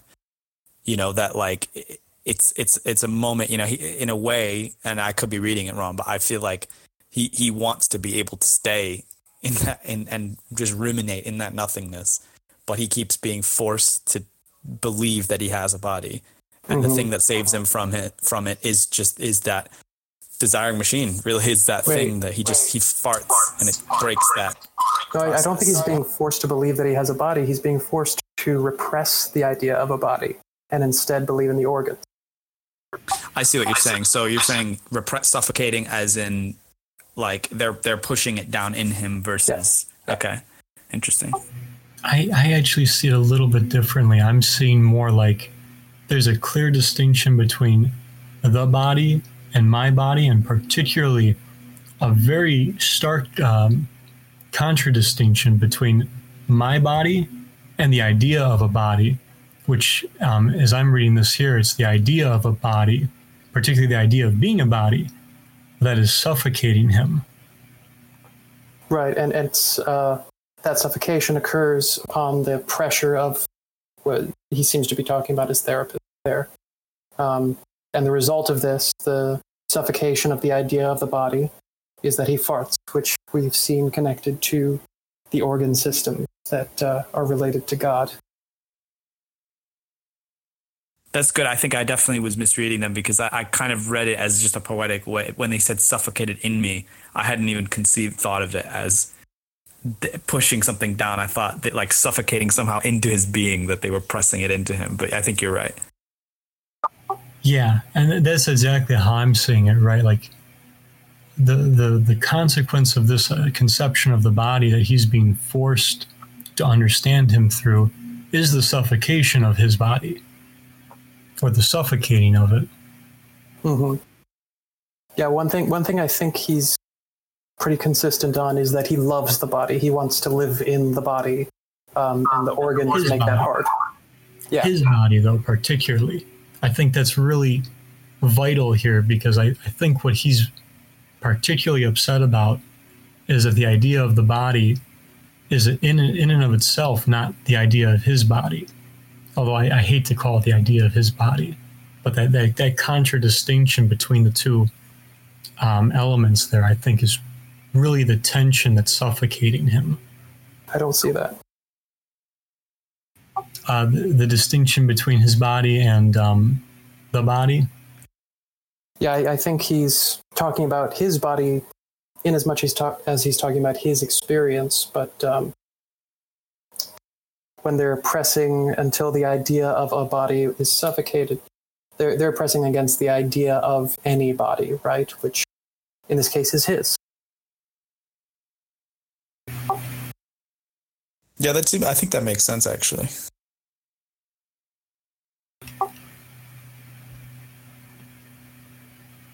See, I'm reading it like they at once deny and affirm the body. They press down on him, but in doing so, do so to deny it. Like it's at once real and made non real. I I see no way in which uh, these assailants, I'll call them, are um, are affirming the body. They're suffocating uh, the the very idea of the body. They're they're not letting him conceive himself in those terms. Yeah, for me, it's the, the, the connotations of them pressing him. But, you know, I, I, I see what you mean. Like, that's not, it's not necessarily the case right there. What do you make of when he says here that they are pressing me to my body and to the very body? Because there's something happening there that I'm not following.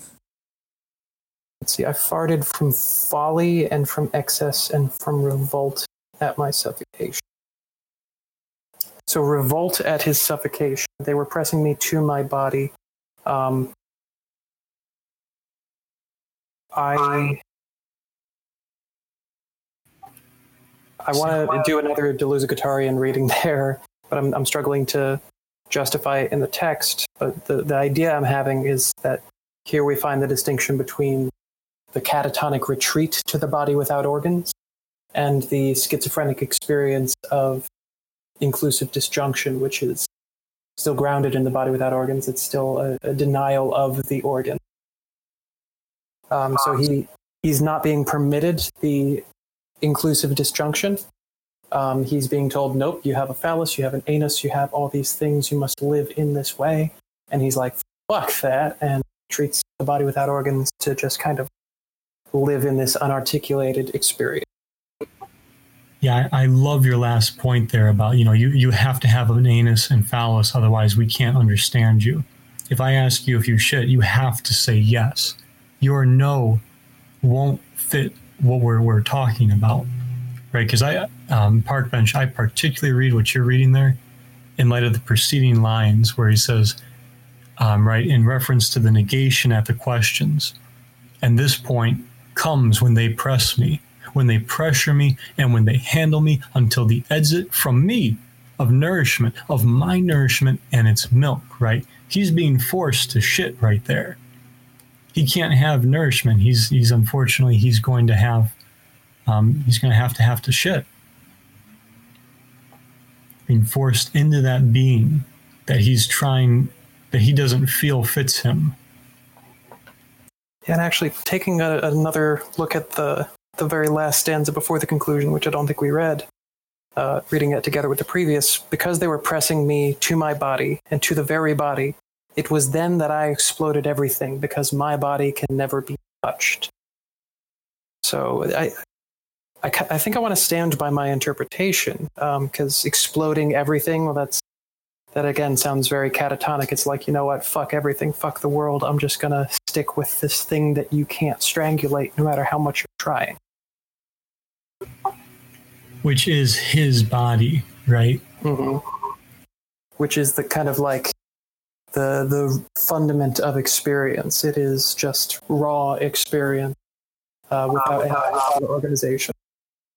It's interesting too because it seems to be a way of talking about being, and I can see why it's so compelling for these thinkers because it's beyond. It's trying to get beyond the kind of like, you know, human humans body. They're they're golems with their being just rattling in their skull cage up at the top. You know, like it, the the idea of the body is, as opposed to maybe a traditional one of like the soul or something that's just this ethereal thing like the, there's the body is the whole consort the cons i can't never say that what conjunct i don't know what i'm trying to say it's the whole cohort of well not consciousness it's like the cohort of all those experiences like you're saying mel that that c- are the ineffable sense of being oneself and everything beneath that as well the nothingness beneath that is, the body that's kind of overlaid almost off center onto what we you know physically see and perceive as a body. And that that is a thing that you know can't be touched. And like you're i think you're right that in, for him he, he retreats into that pure and unarticulated experience. I was just trying to understand as well this the, the repetition there. Maybe it's just a, a flair like a literary flair. But when he says to my body and to the very body i just thought I, maybe there's some significance there that i'm missing. Yeah, it See, does seem to have a distinction there. I, I see it as getting at, um, to use kind of the post structuralist term, I, I see it as kind of the problem of articulation, right? But in, in the very act of, um, or not articulation, but like enunciation, right? At, at, at one and the same time, he's being pressed, he's suffocating, he's forced to participate in the being of shitting. But at the same time, in, in doing so, right, his very body, which I think he's um, repeating there for emphasis, for for repetition, and and um, and then some. Is at once still real for him, but at the same time, ha, but at the same time forced into the um, forced outside of the real, right? Like this is very much, in some ways, paradigms clashing, and and it, um, eclipsing the very enunciation he's trying to look for. Because by using the word body, he can't talk about his body without talking about um, shitting, right? Which, which is uh, symbolic of what, uh, just what he thinks of that, that very um, pinned down meaning. Yeah, I, I, I agree that he's um, probably uh, just making an emphasis there rather than a, a distinction. I do think he's saying two different things about the body in those two lines. Uh, first, he's very simply saying, "Oh, it's my body, the one that is mine," and in the second, to the very body. And I think that is in the sense of this is the very body that they're trying to suffocate. Right? This is the target of their persecution, but it's also his refuge. Right, and that's the inversion that I think is is occurring here. Is at one and the same time that body is his body is part of this, and it's being for it, it can't be within um, that that that paradigm, right? The the as we call them, the interlocutors are looking for, right? Those negations are negations of, um, you know, you use the word template of, of placing everything within that language, within, um, in, a larger sense, that metaphysics, if you will.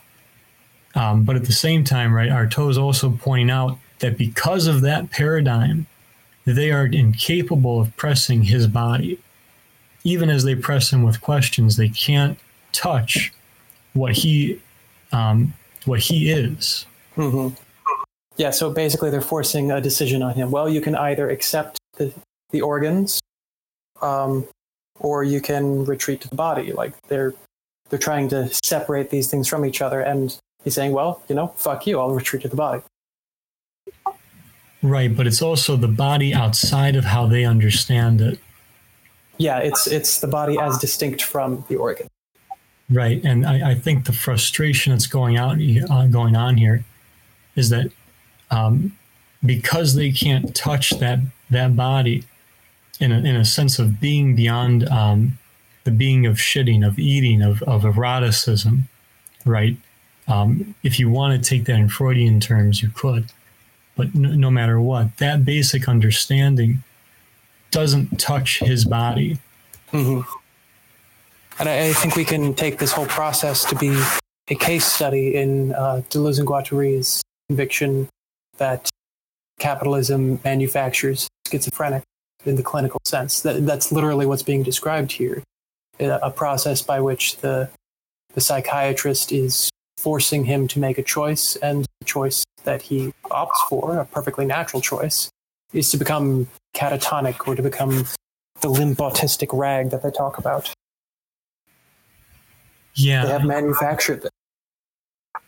Yeah, exactly. Right. You've got to, you know, I think to connect your point, right, this is the, the taking of sperm, right? They didn't get our Artaud sperm as a child. But the larger point there we can say is that by by getting the sperm when they're young, both of the children going to school and their, their very sperm to be artificially inseminated, right? This is generations of people being forced into that that very um, sense of being that people like Artaud will probably be among the last to understand differently, the last to live differently at that. Right? The, the notion of the body is absolutely going to change here. And to your point, be manufactured through these factories of art, um, artificial insemination. Right?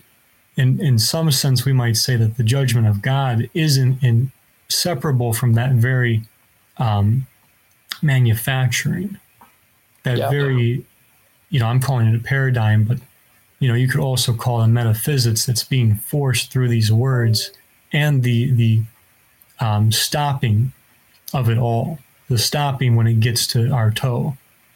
It would rather force him into it um, than continue with him. Shall we try and get through the conclusion? Yes. Let's ha- let's ask Artaud to explain himself.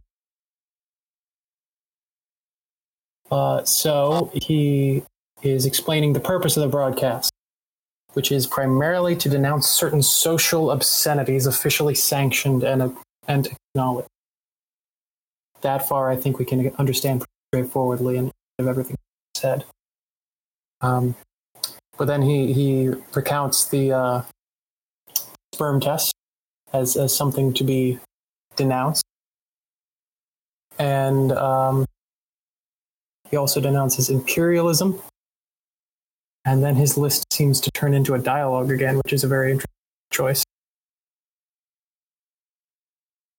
If I could make a point too, this begins to really waver the lines of poetry, right? Because now this, everything up to this point, I think, is can safely be said to have been in verse. And this dialogue, I don't think, is continuing in verse. Right. We're, I don't think this is going right now into into poetry, although we might say it's about to pick up again. But you know, from a, from a literary standpoint and a um, a, standpoint of understanding a, a drama, I think that's very important. Right. Like that's the difference between Romeo and Juliet creating a sonnet and them just talking. Yeah, it, he's is definitely stepping outside of the play while staying within the play. It's, it's a very interesting move. It's a, it's an interview, as if it were about the play rather than part of it. Yeah, right. So we've got you know there's a very clear narrative device there, but it's also the lowering of language, right? Um, we're coming down from poetry into prose. Mm-hmm and he, he's now conclude. Go ahead. He's now explored the areas where language is insufficient, and he's kind of bringing it back home for people who aren't able to follow him. Right, and and you know, as a narrative device, right? Like in some ways, this reminds me of Plato and his symposium, where you have a story within a story within a story, right? Is a brilliant narrative device that um, someone who likes literature, you can't help but, you know, uh, salivate over. But in the same way, right here, we're introduced to the character of Mr. Artaud. You know, this metatextually, this functions extremely um, intriguingly. Yeah, it it seems to be uh, kind of him owning up to ha- to to being the author, to having a personal stake in everything that has been said. Yeah, but doing it within the text, right? Like this is at once, you know, again, to use kind of the one way of looking at it is this is very much a blurring of the lines, right? This isn't like when we read Dante's Divine Comedy and we have Dante the narrator and Dante the character and then Dante the person kind of very clearly outside of each other. I think what Artaud's doing here is once is calling attention to this performance um, in terms of himself, the character, in terms of himself, the um, the performer, and in terms of himself, kind of outside of that. Um, although I, I hate to kind of go that route because it tends to kind of go more psychoanalytically. But there's this clear blurring of the lines again. I, I wonder if uh, in the original recording, this might even have closely resembled a like break, like almost as if to fool the audience into thinking it's a separate interview after. Well, it does resume into pro- poetry kind of at the end, so you might be right. Correct. He has, you know, in, in, in concluding, he has to elevate his language again. Um, we might say that the, the, the person he's talking with um, doesn't really understand what he's saying here. And, and, and even if he does, to explain the principle of cruelty that he's going to discuss is going to take some poetry. Mhm. Yeah, and I, I, I'm I'm just imagining the experience of listening to it uh, as a listener. Like, pres- this might even be like a, a second act or another voice coming in and saying, "And what was the purpose of the book?" Uh, so that as the listener, I'm like, "Oh, okay, now he's going to explain what the fuck just happened. Uh, we're out of the play now." And then, like slowly, bit by bit, we start to realize, "Wait, no, this is still the play." Exactly. And as the audience, you know, this the, to me, this is sort of a hyper awareness that often characterizes um, post post structuralism, but more so postmodern texts. It, has anyone here ever read um, Italo Calvino's um, "If on a Winter's Night"? Nope. The book starts something like this. You are about to read Italo Calvino's new novel, If on a Winter's Night a Traveler. Make sure you close your door, pop up your feet, and have somewhere comfy to sit as you read Italo Calvino's If on a Winter's Night a Traveler. You better make yourself a cup of tea as you're reading it. You know, it, it's very, very aware of the textuality of the text, but also that it's being read by someone and it's pulling us as the audience, right? It's not just pulling us into the story, but it's making us more aware of the text and of the text that we're participating in in a larger sense. It's, again, it's moving outward rather than within. So to move back in, uh, the actual To move back out. No, no, to move back in, uh, the actual text in front of us. Um, let's let's see what we can pull out of the uh, the conclusion, rather than the structure of it. So I, I think we've said about the structure. Yeah, so he he we have the initial two things that he's denouncing. Then he's saying that he himself has some bizarre things to say. And he's like, no, no, this is important because the pre Columbian Indians were strangely civilized because they had a civilization based on cruelty, which obviously must be connected to the theater of cruelty, which isn't exactly cruelty, but it kind of is. And he clarifies below saying cruelty means eradicating by means of blood, and until blood flows, God, the bestial accident of unconscious human animality, wherever one can find it. So that does feel like a consummation of a lot of the themes that we've been looking at. Yeah, you know what? That line makes so much more sense now than when I read this a few days ago. Yeah, and you can see that horse outflowing with blood, right? That man letting blood out onto the horseshoe, right? We we are, I think, doing away with um, bestiality. I, I shouldn't use that word with animalism, um, eroticism. yeah. Go ahead. Um, no, I was just agreeing. Right, and we're we're not doing away with it to go into a form of decivilization. He's talking about a whole alternative civilization um, that's been savagized, but uh, doesn't exist in, in, in that paradigm. Can't be understood that way because it's not present there. Much like his body isn't present in the notions of the body being forced on him. This is tangential, but I can't help but thinking that it would be really interesting to approach this from a post colonial perspective because there is a little bit of just having read a little bit about his life and what he's doing here. You know, I, I want to give him as much credit as possible, but it's really interesting to think about th- the pre Columbian Indians. I mean, that's like you're talking about hundreds, if not thousands, of different kinds of groups Yeah. People and civilizations.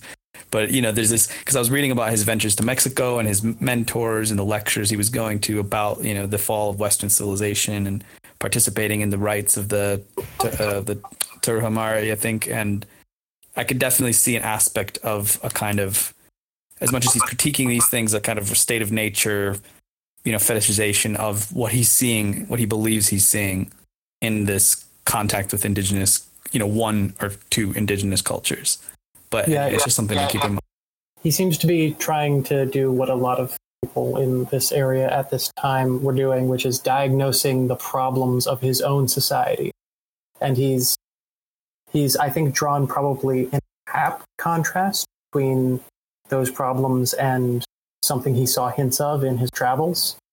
But then he's just kind of like assuming that like, oh, you know, the pre-Columbian Indian writ large don't have these problems which on the one hand is overgeneralizing and on the other hand is missing the fact that they might have their own problem. Right. And I think it's important to understand I don't read him here as trying to trying to appropriate anything. I, I read him as very strongly saying um, that there's a notion of civilization alternative to this one that operates under cruelty, which is I think the crux of what he's getting at, right? Yeah, he uh, he doesn't want to, you know, copy all the culture and rituals of pre-Columbian Indians. He wants to learn from what he's seen, um, Yeah. copy the, the spirit of it, or at least a part of the spirit of it. Right, because you know he he's participated in, in some of these rituals, I think, and you know this is in some way this is like his report on that. Um, I do see what you mean, right? Pre-Columbian Indians is a, a- absolutely a generalization, but I think we should just keep it in mind, like a memento mori. You know, like the same way that Deleuze and Guattari, we could we could spend all day kind of explaining why Freud said this or that, but then you know Deleuze and Guattari make this intervention saying, all right, but that's not helpful for the X, Y, and Z reasons. I'm, I think we should absolutely read this on its own terms and try and understand what he's saying. But I would definitely be interested in a kind of postscript that is like, okay, well, what what is the issue with? There's there's a whole history of how I don't even mean from kind of like big R racism. I mean epistemologically of trying to. It, eh, there's a whole you know war of civilizations kind of like mentality of like well there's this civilization and that civilization and they're diametrically opposed. There's all kinds of intellectual problems you get into that before you even get to appropriating. So I just I just thought maybe keeping that in mind because it's a very it almost reads like very dated to think about ah yes the old civilizations based on cruelty and sacrifice. And and uh, just reading about his life that was something he was preoccupied with at this time. And those narratives were up and coming in ethnography and anthropology at that time. So it does explain it but I, I wonder if there's a way to almost improve upon it you know in, in a postscript. That was all I was saying. But we can continue. Yeah. yeah, I, I like where you're going with that. Um,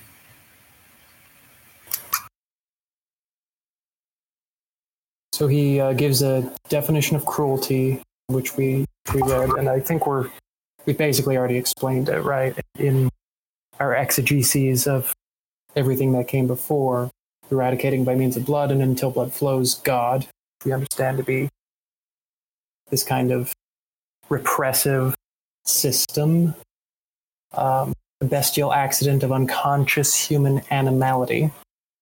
Um, and this is echoing once again fleeing, being eaten by the animals, and learning to eat like an animal.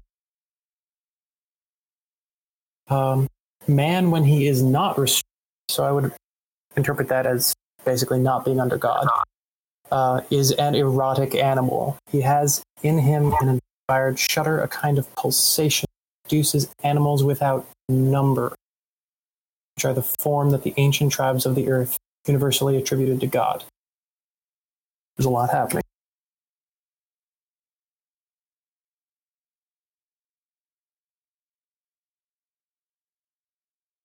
But he's invoking some kind of idea of multiplicity. Well, why don't we um how, how are you guys understanding cruelty here? I'm looking I was gonna say, particularly at it's from- 12.7. Go ahead. well just just again from my background reading and reading the Derrida as well uh, there's a whole- there's a section in the Derrida piece where he talks about what does Artaud mean by cruelty and, and his contention is sort of the idea I can even just read it from here as the idea of cruelty as necessity and rigor. So that's a kind of implacable intention and decision. Uh, he says irreversible and absolute determination submission to necessity under the heading of cruelty. So not necessarily sadism horror bloodshed etc although and he notes you know there it's entirely possible for this to end up actually having to do with violence. So when i first read the cruelty bit again today i was thinking that of like okay let me think about this in another way. But he seems to be kind of evoking both at the same time because there's very clear images of the blood and of the idea of sacrifice and, and all these things in this. So I- maybe it's i feel like it's kind of both of those things at the same time. Yeah, it, my understanding of the Artaudian notion of cruelty is that it's basically like shocking you back into raw. It's um, it's forcing you to experience in a way inarticulable by this this uh, order of God, this fulminating order, um, the, the the organs and the the Christian society that you know. Let me try that a little differently. Where is cruelty in this piece?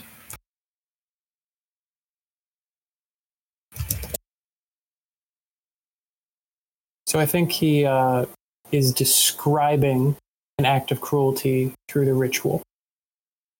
Um, I think some of the, um, I think the non-linguistic noises we know, although we might not have heard it, that the original production had lots of disturbing noises besides what we see in the dialogue.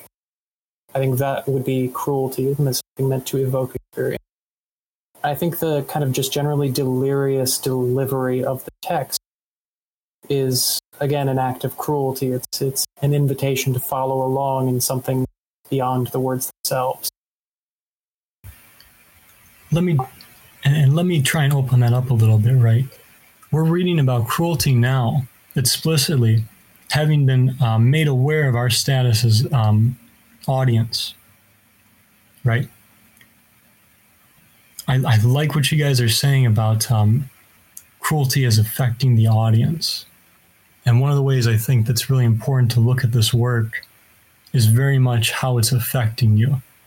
Um, let me let me say this then in regards to cruelty.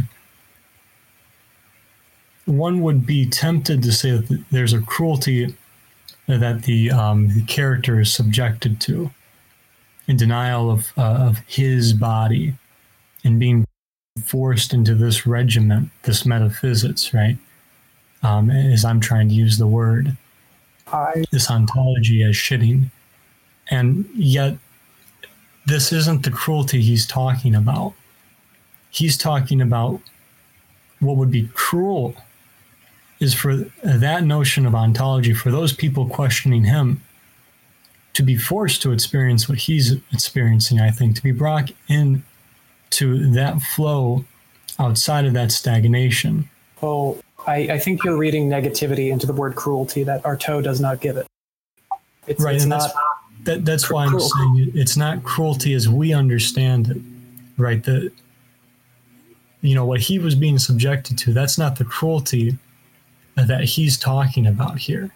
So like No, the, part the of the cruelty that he's talking about is, I think he would understand it as being more like kindness. It's something good. Uh, Although I think he'd shy away from value judgment precisely like that. yeah, there's there's a service here, right?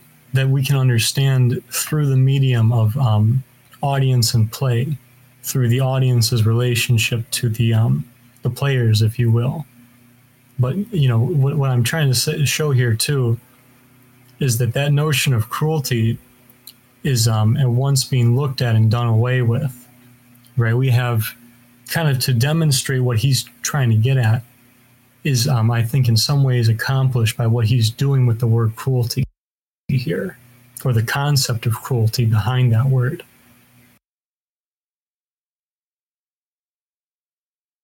I didn't quite follow. Um, so let me try that again. Right, he, by by consciously. So I'm trying to juxtapose the notion of cruelty. I think we come into play with as the audience, right? And we see all these acts of um, what we would be tempted to call cruel, right? It would seem cruel to subject someone to that um, that notion of being, to that metaphysics, to forcing them into, say, the Freudian paradigm despite them being so far outside of it.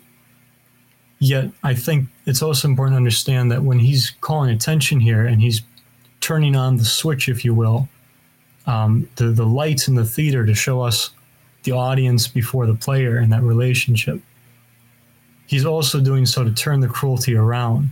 That That's not the cruelty as he's looking to it. Uh, that's not cruelty at all for Artaud. For him, the cruelty would be the moving out of that paradigm, out of that metaphysics, and, and sort of articulating with him that that pre-verbal language. The reason I want to call attention to that is because when we think about cruelty, right, like in a lot of ways, it's not cruelty is not forcing someone into your paradigm and all that. It, it's um, asking you to leave that paradigm cruelty is the point of departure out of it. Cruelty is a kind of suffering out of that paradigm, which is why it's, I think, you know, to, to think about this all right, there's a sort of a repugnance, but that's that's the beginnings of the cruelty that he wants us to kind of, I, I think, move with.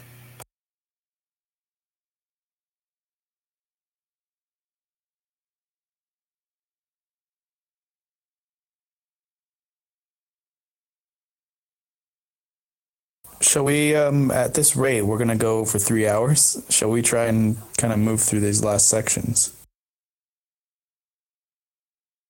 Yes, I, I, I think I think we have a solid understanding of what he meant ruled. Um, so going back to uh, what what I had read, um, man when he is not restrained is an erotic animal, uh, has in him an shudder that produces animals without number, which are the form that the ancient tribes of the earth universally attribute God. This created what is called a spirit. So this is he's invoking some kind of multiplicity and saying that it is that the ancient tribes attributed it to God, which seems to me to be a new use of God. Or it might be this. I'm not entirely following what he's doing.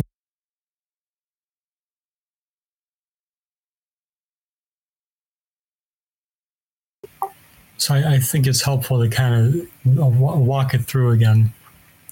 So like, I think we can fairly say that he's against this notion of the the erotic animal, um, and, and the notion of restraint is going to come up again when we see that Artaud is ready for the uh, straitjacket. So like restraint has a very ambivalent relationship here. It's not. It, it's a moving target in terms of whether or not it's it's um, good or bad. Hmm. That, that is interesting. I, I had been reading restraint as a bad thing to do away with. I think part of it is like, you know, I, I'm trying to call attention to that larger paradigm, right? And so restraint here is actually, I think, kind of part of the whole thing, right? This is a, under what he's sort of talking about, restraint's actually kind of positivist here, um, because otherwise would be erotic animals. Yeah, but is that a bad thing? I'm, I'm not buying that that's a. Yeah, and you know, there's that old saying, right? One foot in the grave, one foot out. Like with Artaud, you're kind of stepping in, you're standing in two places at once. It almost feels like, which is how powerful his, work is. I think it really impinges you and, and forces you to kind of understand where you're standing um, relative to other places you could be standing.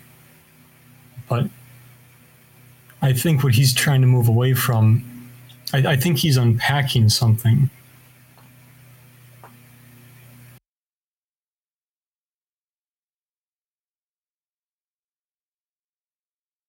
Well, to me, I kind of saw that as, you know, that that pre-Columbian state that he's sort of fetishizing here. I th- I saw it as it is, you know, it's a, it's a good thing that he's saying that there it's that pulsation, that inspired shudder. These tribes used to call it God, but this was, you know, this spirit, and now it's reappearing all over the world under scientific poses that are you know, I don't know. Like I feel, I feel like he's saying there's a there's a potential in that originary idea of spirit that is becoming, yeah. Now it's in, it's infectious. It's becoming a marked condition of vice that pullulates with disease and all that. I, you know, I'm I'm having trouble with that because I don't think he. I think what's tough here is it seems like he's both. There's a positive view of this, but there's also a negative view immediately following. Like I think if you look right, like that produces animals without number, which are the form that the ancient tribes of the earth universally attributed to God, right? Which is, I think, kind of what we're trying to do away with. Mhm. So, like, I think, I think how I'm kind of understanding this is that he's pointing out that, um, in a similar way to Western civilization understand the tribes, they had a means of understanding Western civilization, or at least what Western civilization takes on. So, like, if we're doing away with the judgment of God, right? I think what's kind of the trick here is that the American Indians are have had a way of understanding it and doing away with it that he's trying to um, it's, express to us. Yeah, and I. It's it's interesting. He he is identifying science as kind of rediscovering it, maybe not recognizing it, though. Um, the the scientific poses, and, and maybe we should uh, read a little further into what those are because they might be more um, familiar to us. Scientific poses that merely accentuate its morbid infectious power, a vice that pullulates with disease. Because laugh if you like, what has been called microbes is God. You know what the Americans and the Russians use to make their atoms? They make them with the microbes of God. So this is calling back the um, the, the kind of belligerence uh, attributed to the Americans in the very opening, and taking as the, the material for this manufacture of weapon a microorganism, a tiny little thing that uh, is nothing other than God, which again we've seen is with um, with, with organs, with fixed organization, with judgment. Yeah, and I, I, you know, I made the point yesterday that I think our for Artaud, uh, Americans and Russians might not be so different. Um, Yeah, You know, part of what he's calling to, you know, despite the whole capitalist socialist thing, right? This this is still him saying that both of them use weapon use things constructed with the fi- the microbes of God to efface, um, and to both construct and thereby can constructing a face. Like, you know, again, Oh, you know it's what? definitely not a good spirit. Uh, an inspired shudder, a kind of pulsation that produces animals without number. That's an orgasm. yes Nice. you know, I think there's a part too where he says like we're we're the only place where people still talk of God, which you know is exactly what you're pointing out too.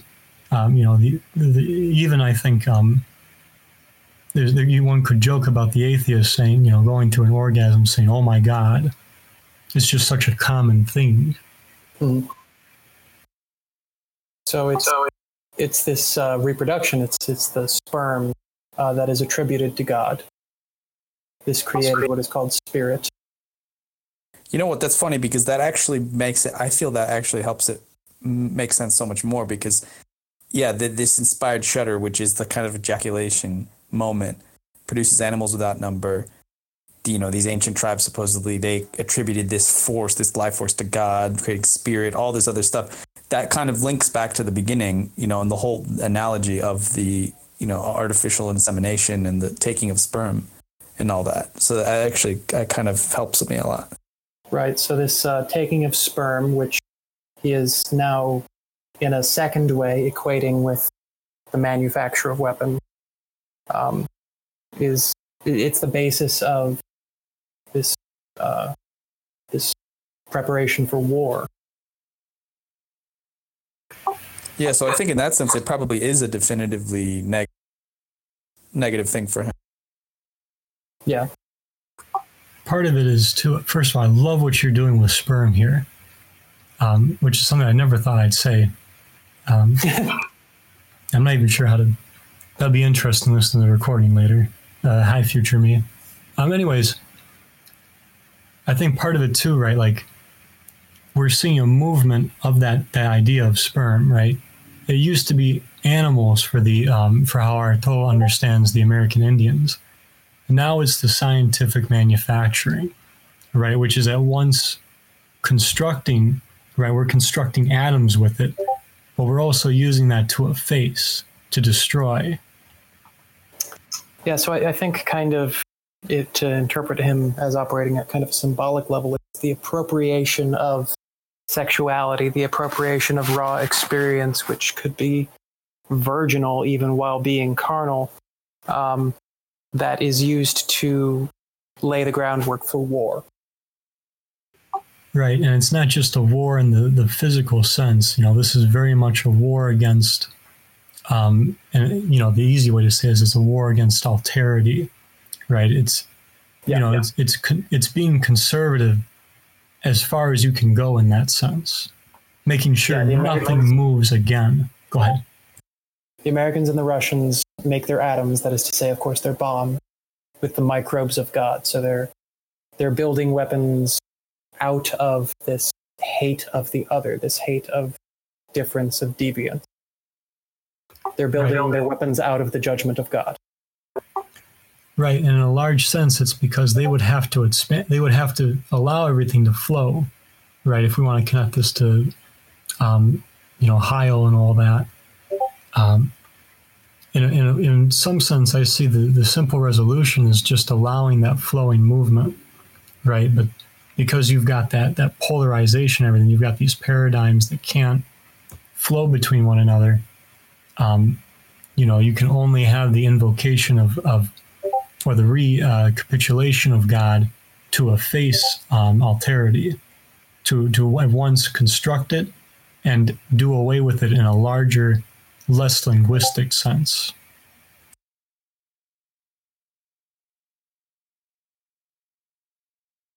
So, reading further, uh, he denies being mad. He denies raving. Says they have reinvented microbes in order to impose a new idea of God. So this is again a re. It's the same thing in new form. Um, this is to nail him through the heart place where men love him best under the guise of unhealthy sexuality. In that sinister appearance of morbid cruelty that he adopts whenever he is pleased to tetanize and madden humanity as he is doing. Dense.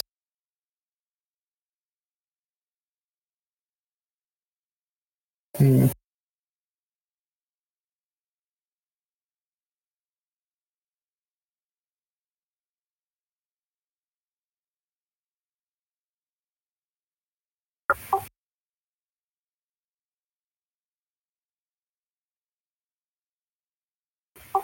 And any thoughts there? So, think I, I'm not sure where the place that men love God best is.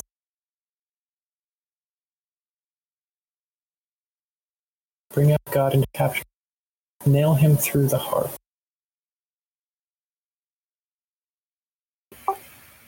So hold on a second. So right, I tell you they have reinvented microbes in order to impose a new idea of God.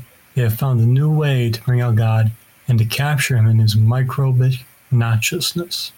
Right again, we've got that stinky gas. Yeah. Um, this is to nail him through the heart. Right. So again, we've got that cross, which is very apt way to understand Jesus. Right. The heart, the cross, super connected for Christians. Um, that this is to nail him through the cross. Uh, this is to nail him through the heart in the place where men love him best, under the guise of unhealthy sexuality, in that sinister appearance of morbid cruelty that he adopts whenever he is pleased to tetanize and madden humanity as he is doing now. Sorry, I Jack, think you're not getting private messages. man, I get messages all day. They're they're uh coming through the mic. I apologize.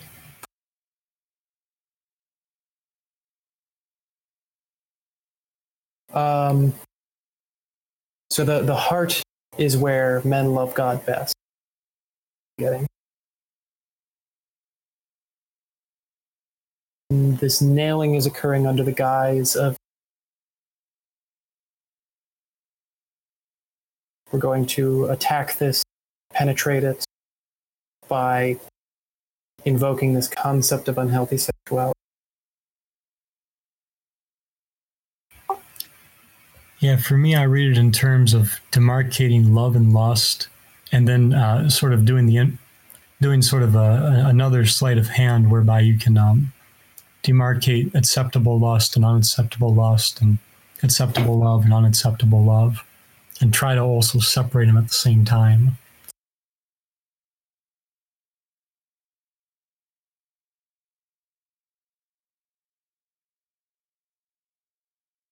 Yeah, I might just have to give up on paragraph. Getting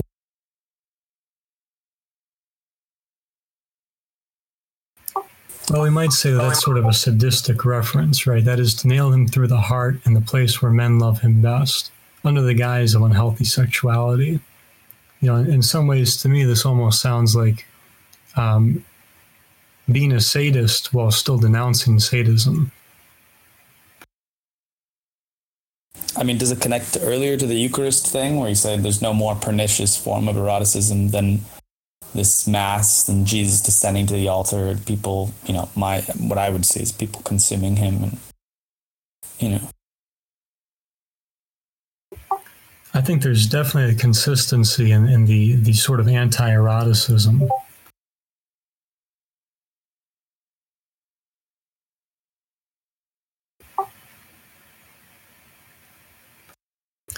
Let me ask you this the, the use of cruelty right there, right? Obviously, cruelty is, is an integral part of his work. Um, how do you guys interact with it there?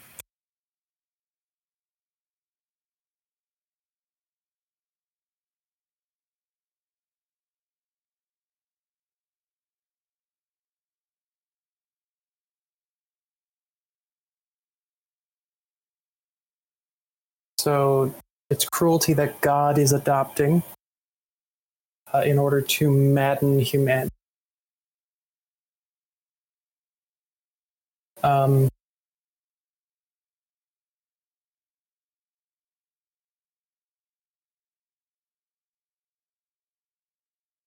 I don't know. I, I really can't get anything out of the paragraph.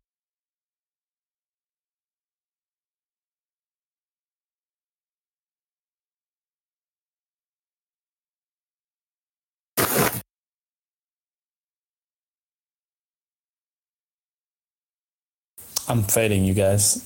I, I want to get to this end, but I, I'm, I'm my brain is melting. Yeah, let's let's uh, let's move on and see how much sense we can make of the rest of it. Uh, he uses the, utilizes the spirit of purity and of a consciousness that has remained candid like mine. That's interesting. So he is possibly connecting God's cruelty to his own cruelty here, to asphyxiate it with all the false appearances that he spreads universally through And this is why Artaud le Mômo can be taken for a person suffering. And then the uh, interlocutor also doesn't understand. What do you mean, Mr. Artaud? I mean that I have found the way to put an end to this ape once and for all. And that nobody believes, and that although nobody believes in God anymore, everybody believes more and more in man. So it is man whom we must now make up our minds to emasculate.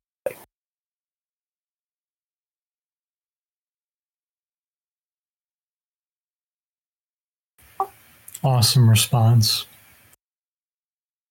Yeah, so he's he's trying to do away with man, which seems to be just kind of a rearticulation of God, right? I, I think he's drawing that equivalence here.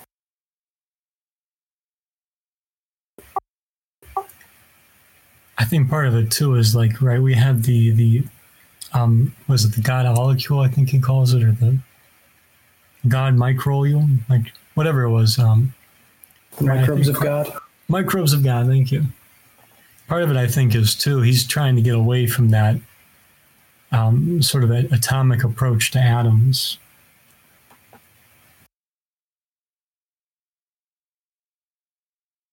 So he explains how, after being asked how we emasculate man. And uh, here, here we finally get to, uh, he's going to say the thing. By placing him again for the last time on the autopsy table to remake his anatomy. I say to remake his anatomy. Man is sick because he is badly constructed. We must make up our minds to strip him bare in order to scrape off that animalcule that itches him mortally. God, and with God his organ. You can tie me up if you wish, but there is nothing more useless than an organ. When you will have made him a body without organs, then you will have delivered from him from all his automatic reactions, restored him to his true freedom. Then they will teach him they they you? Is that a misprint? Then you will teach him again to dance wrong side out, as in the frenzy of dance halls, and this wrong side out will be his real place. I know I've, I just read a big chunk, but uh, what jumps out from that conclusion?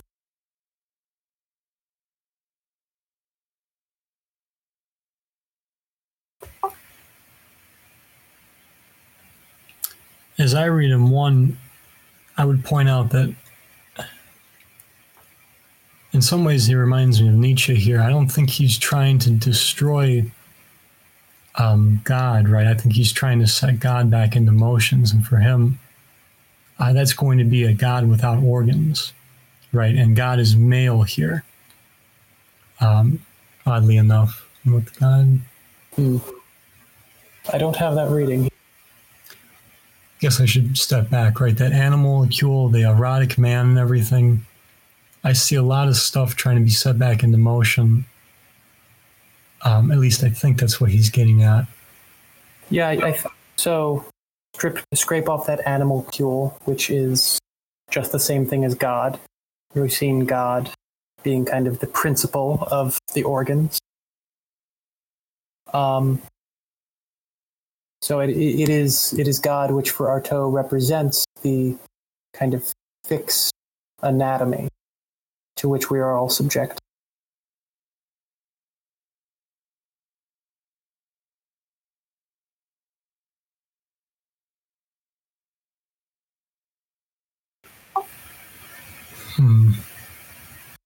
This anatomy not just being, you know, a diagram of here's your liver, here's your anus, but uh, kind of the configuration of the the ways we must be in the world. Uh,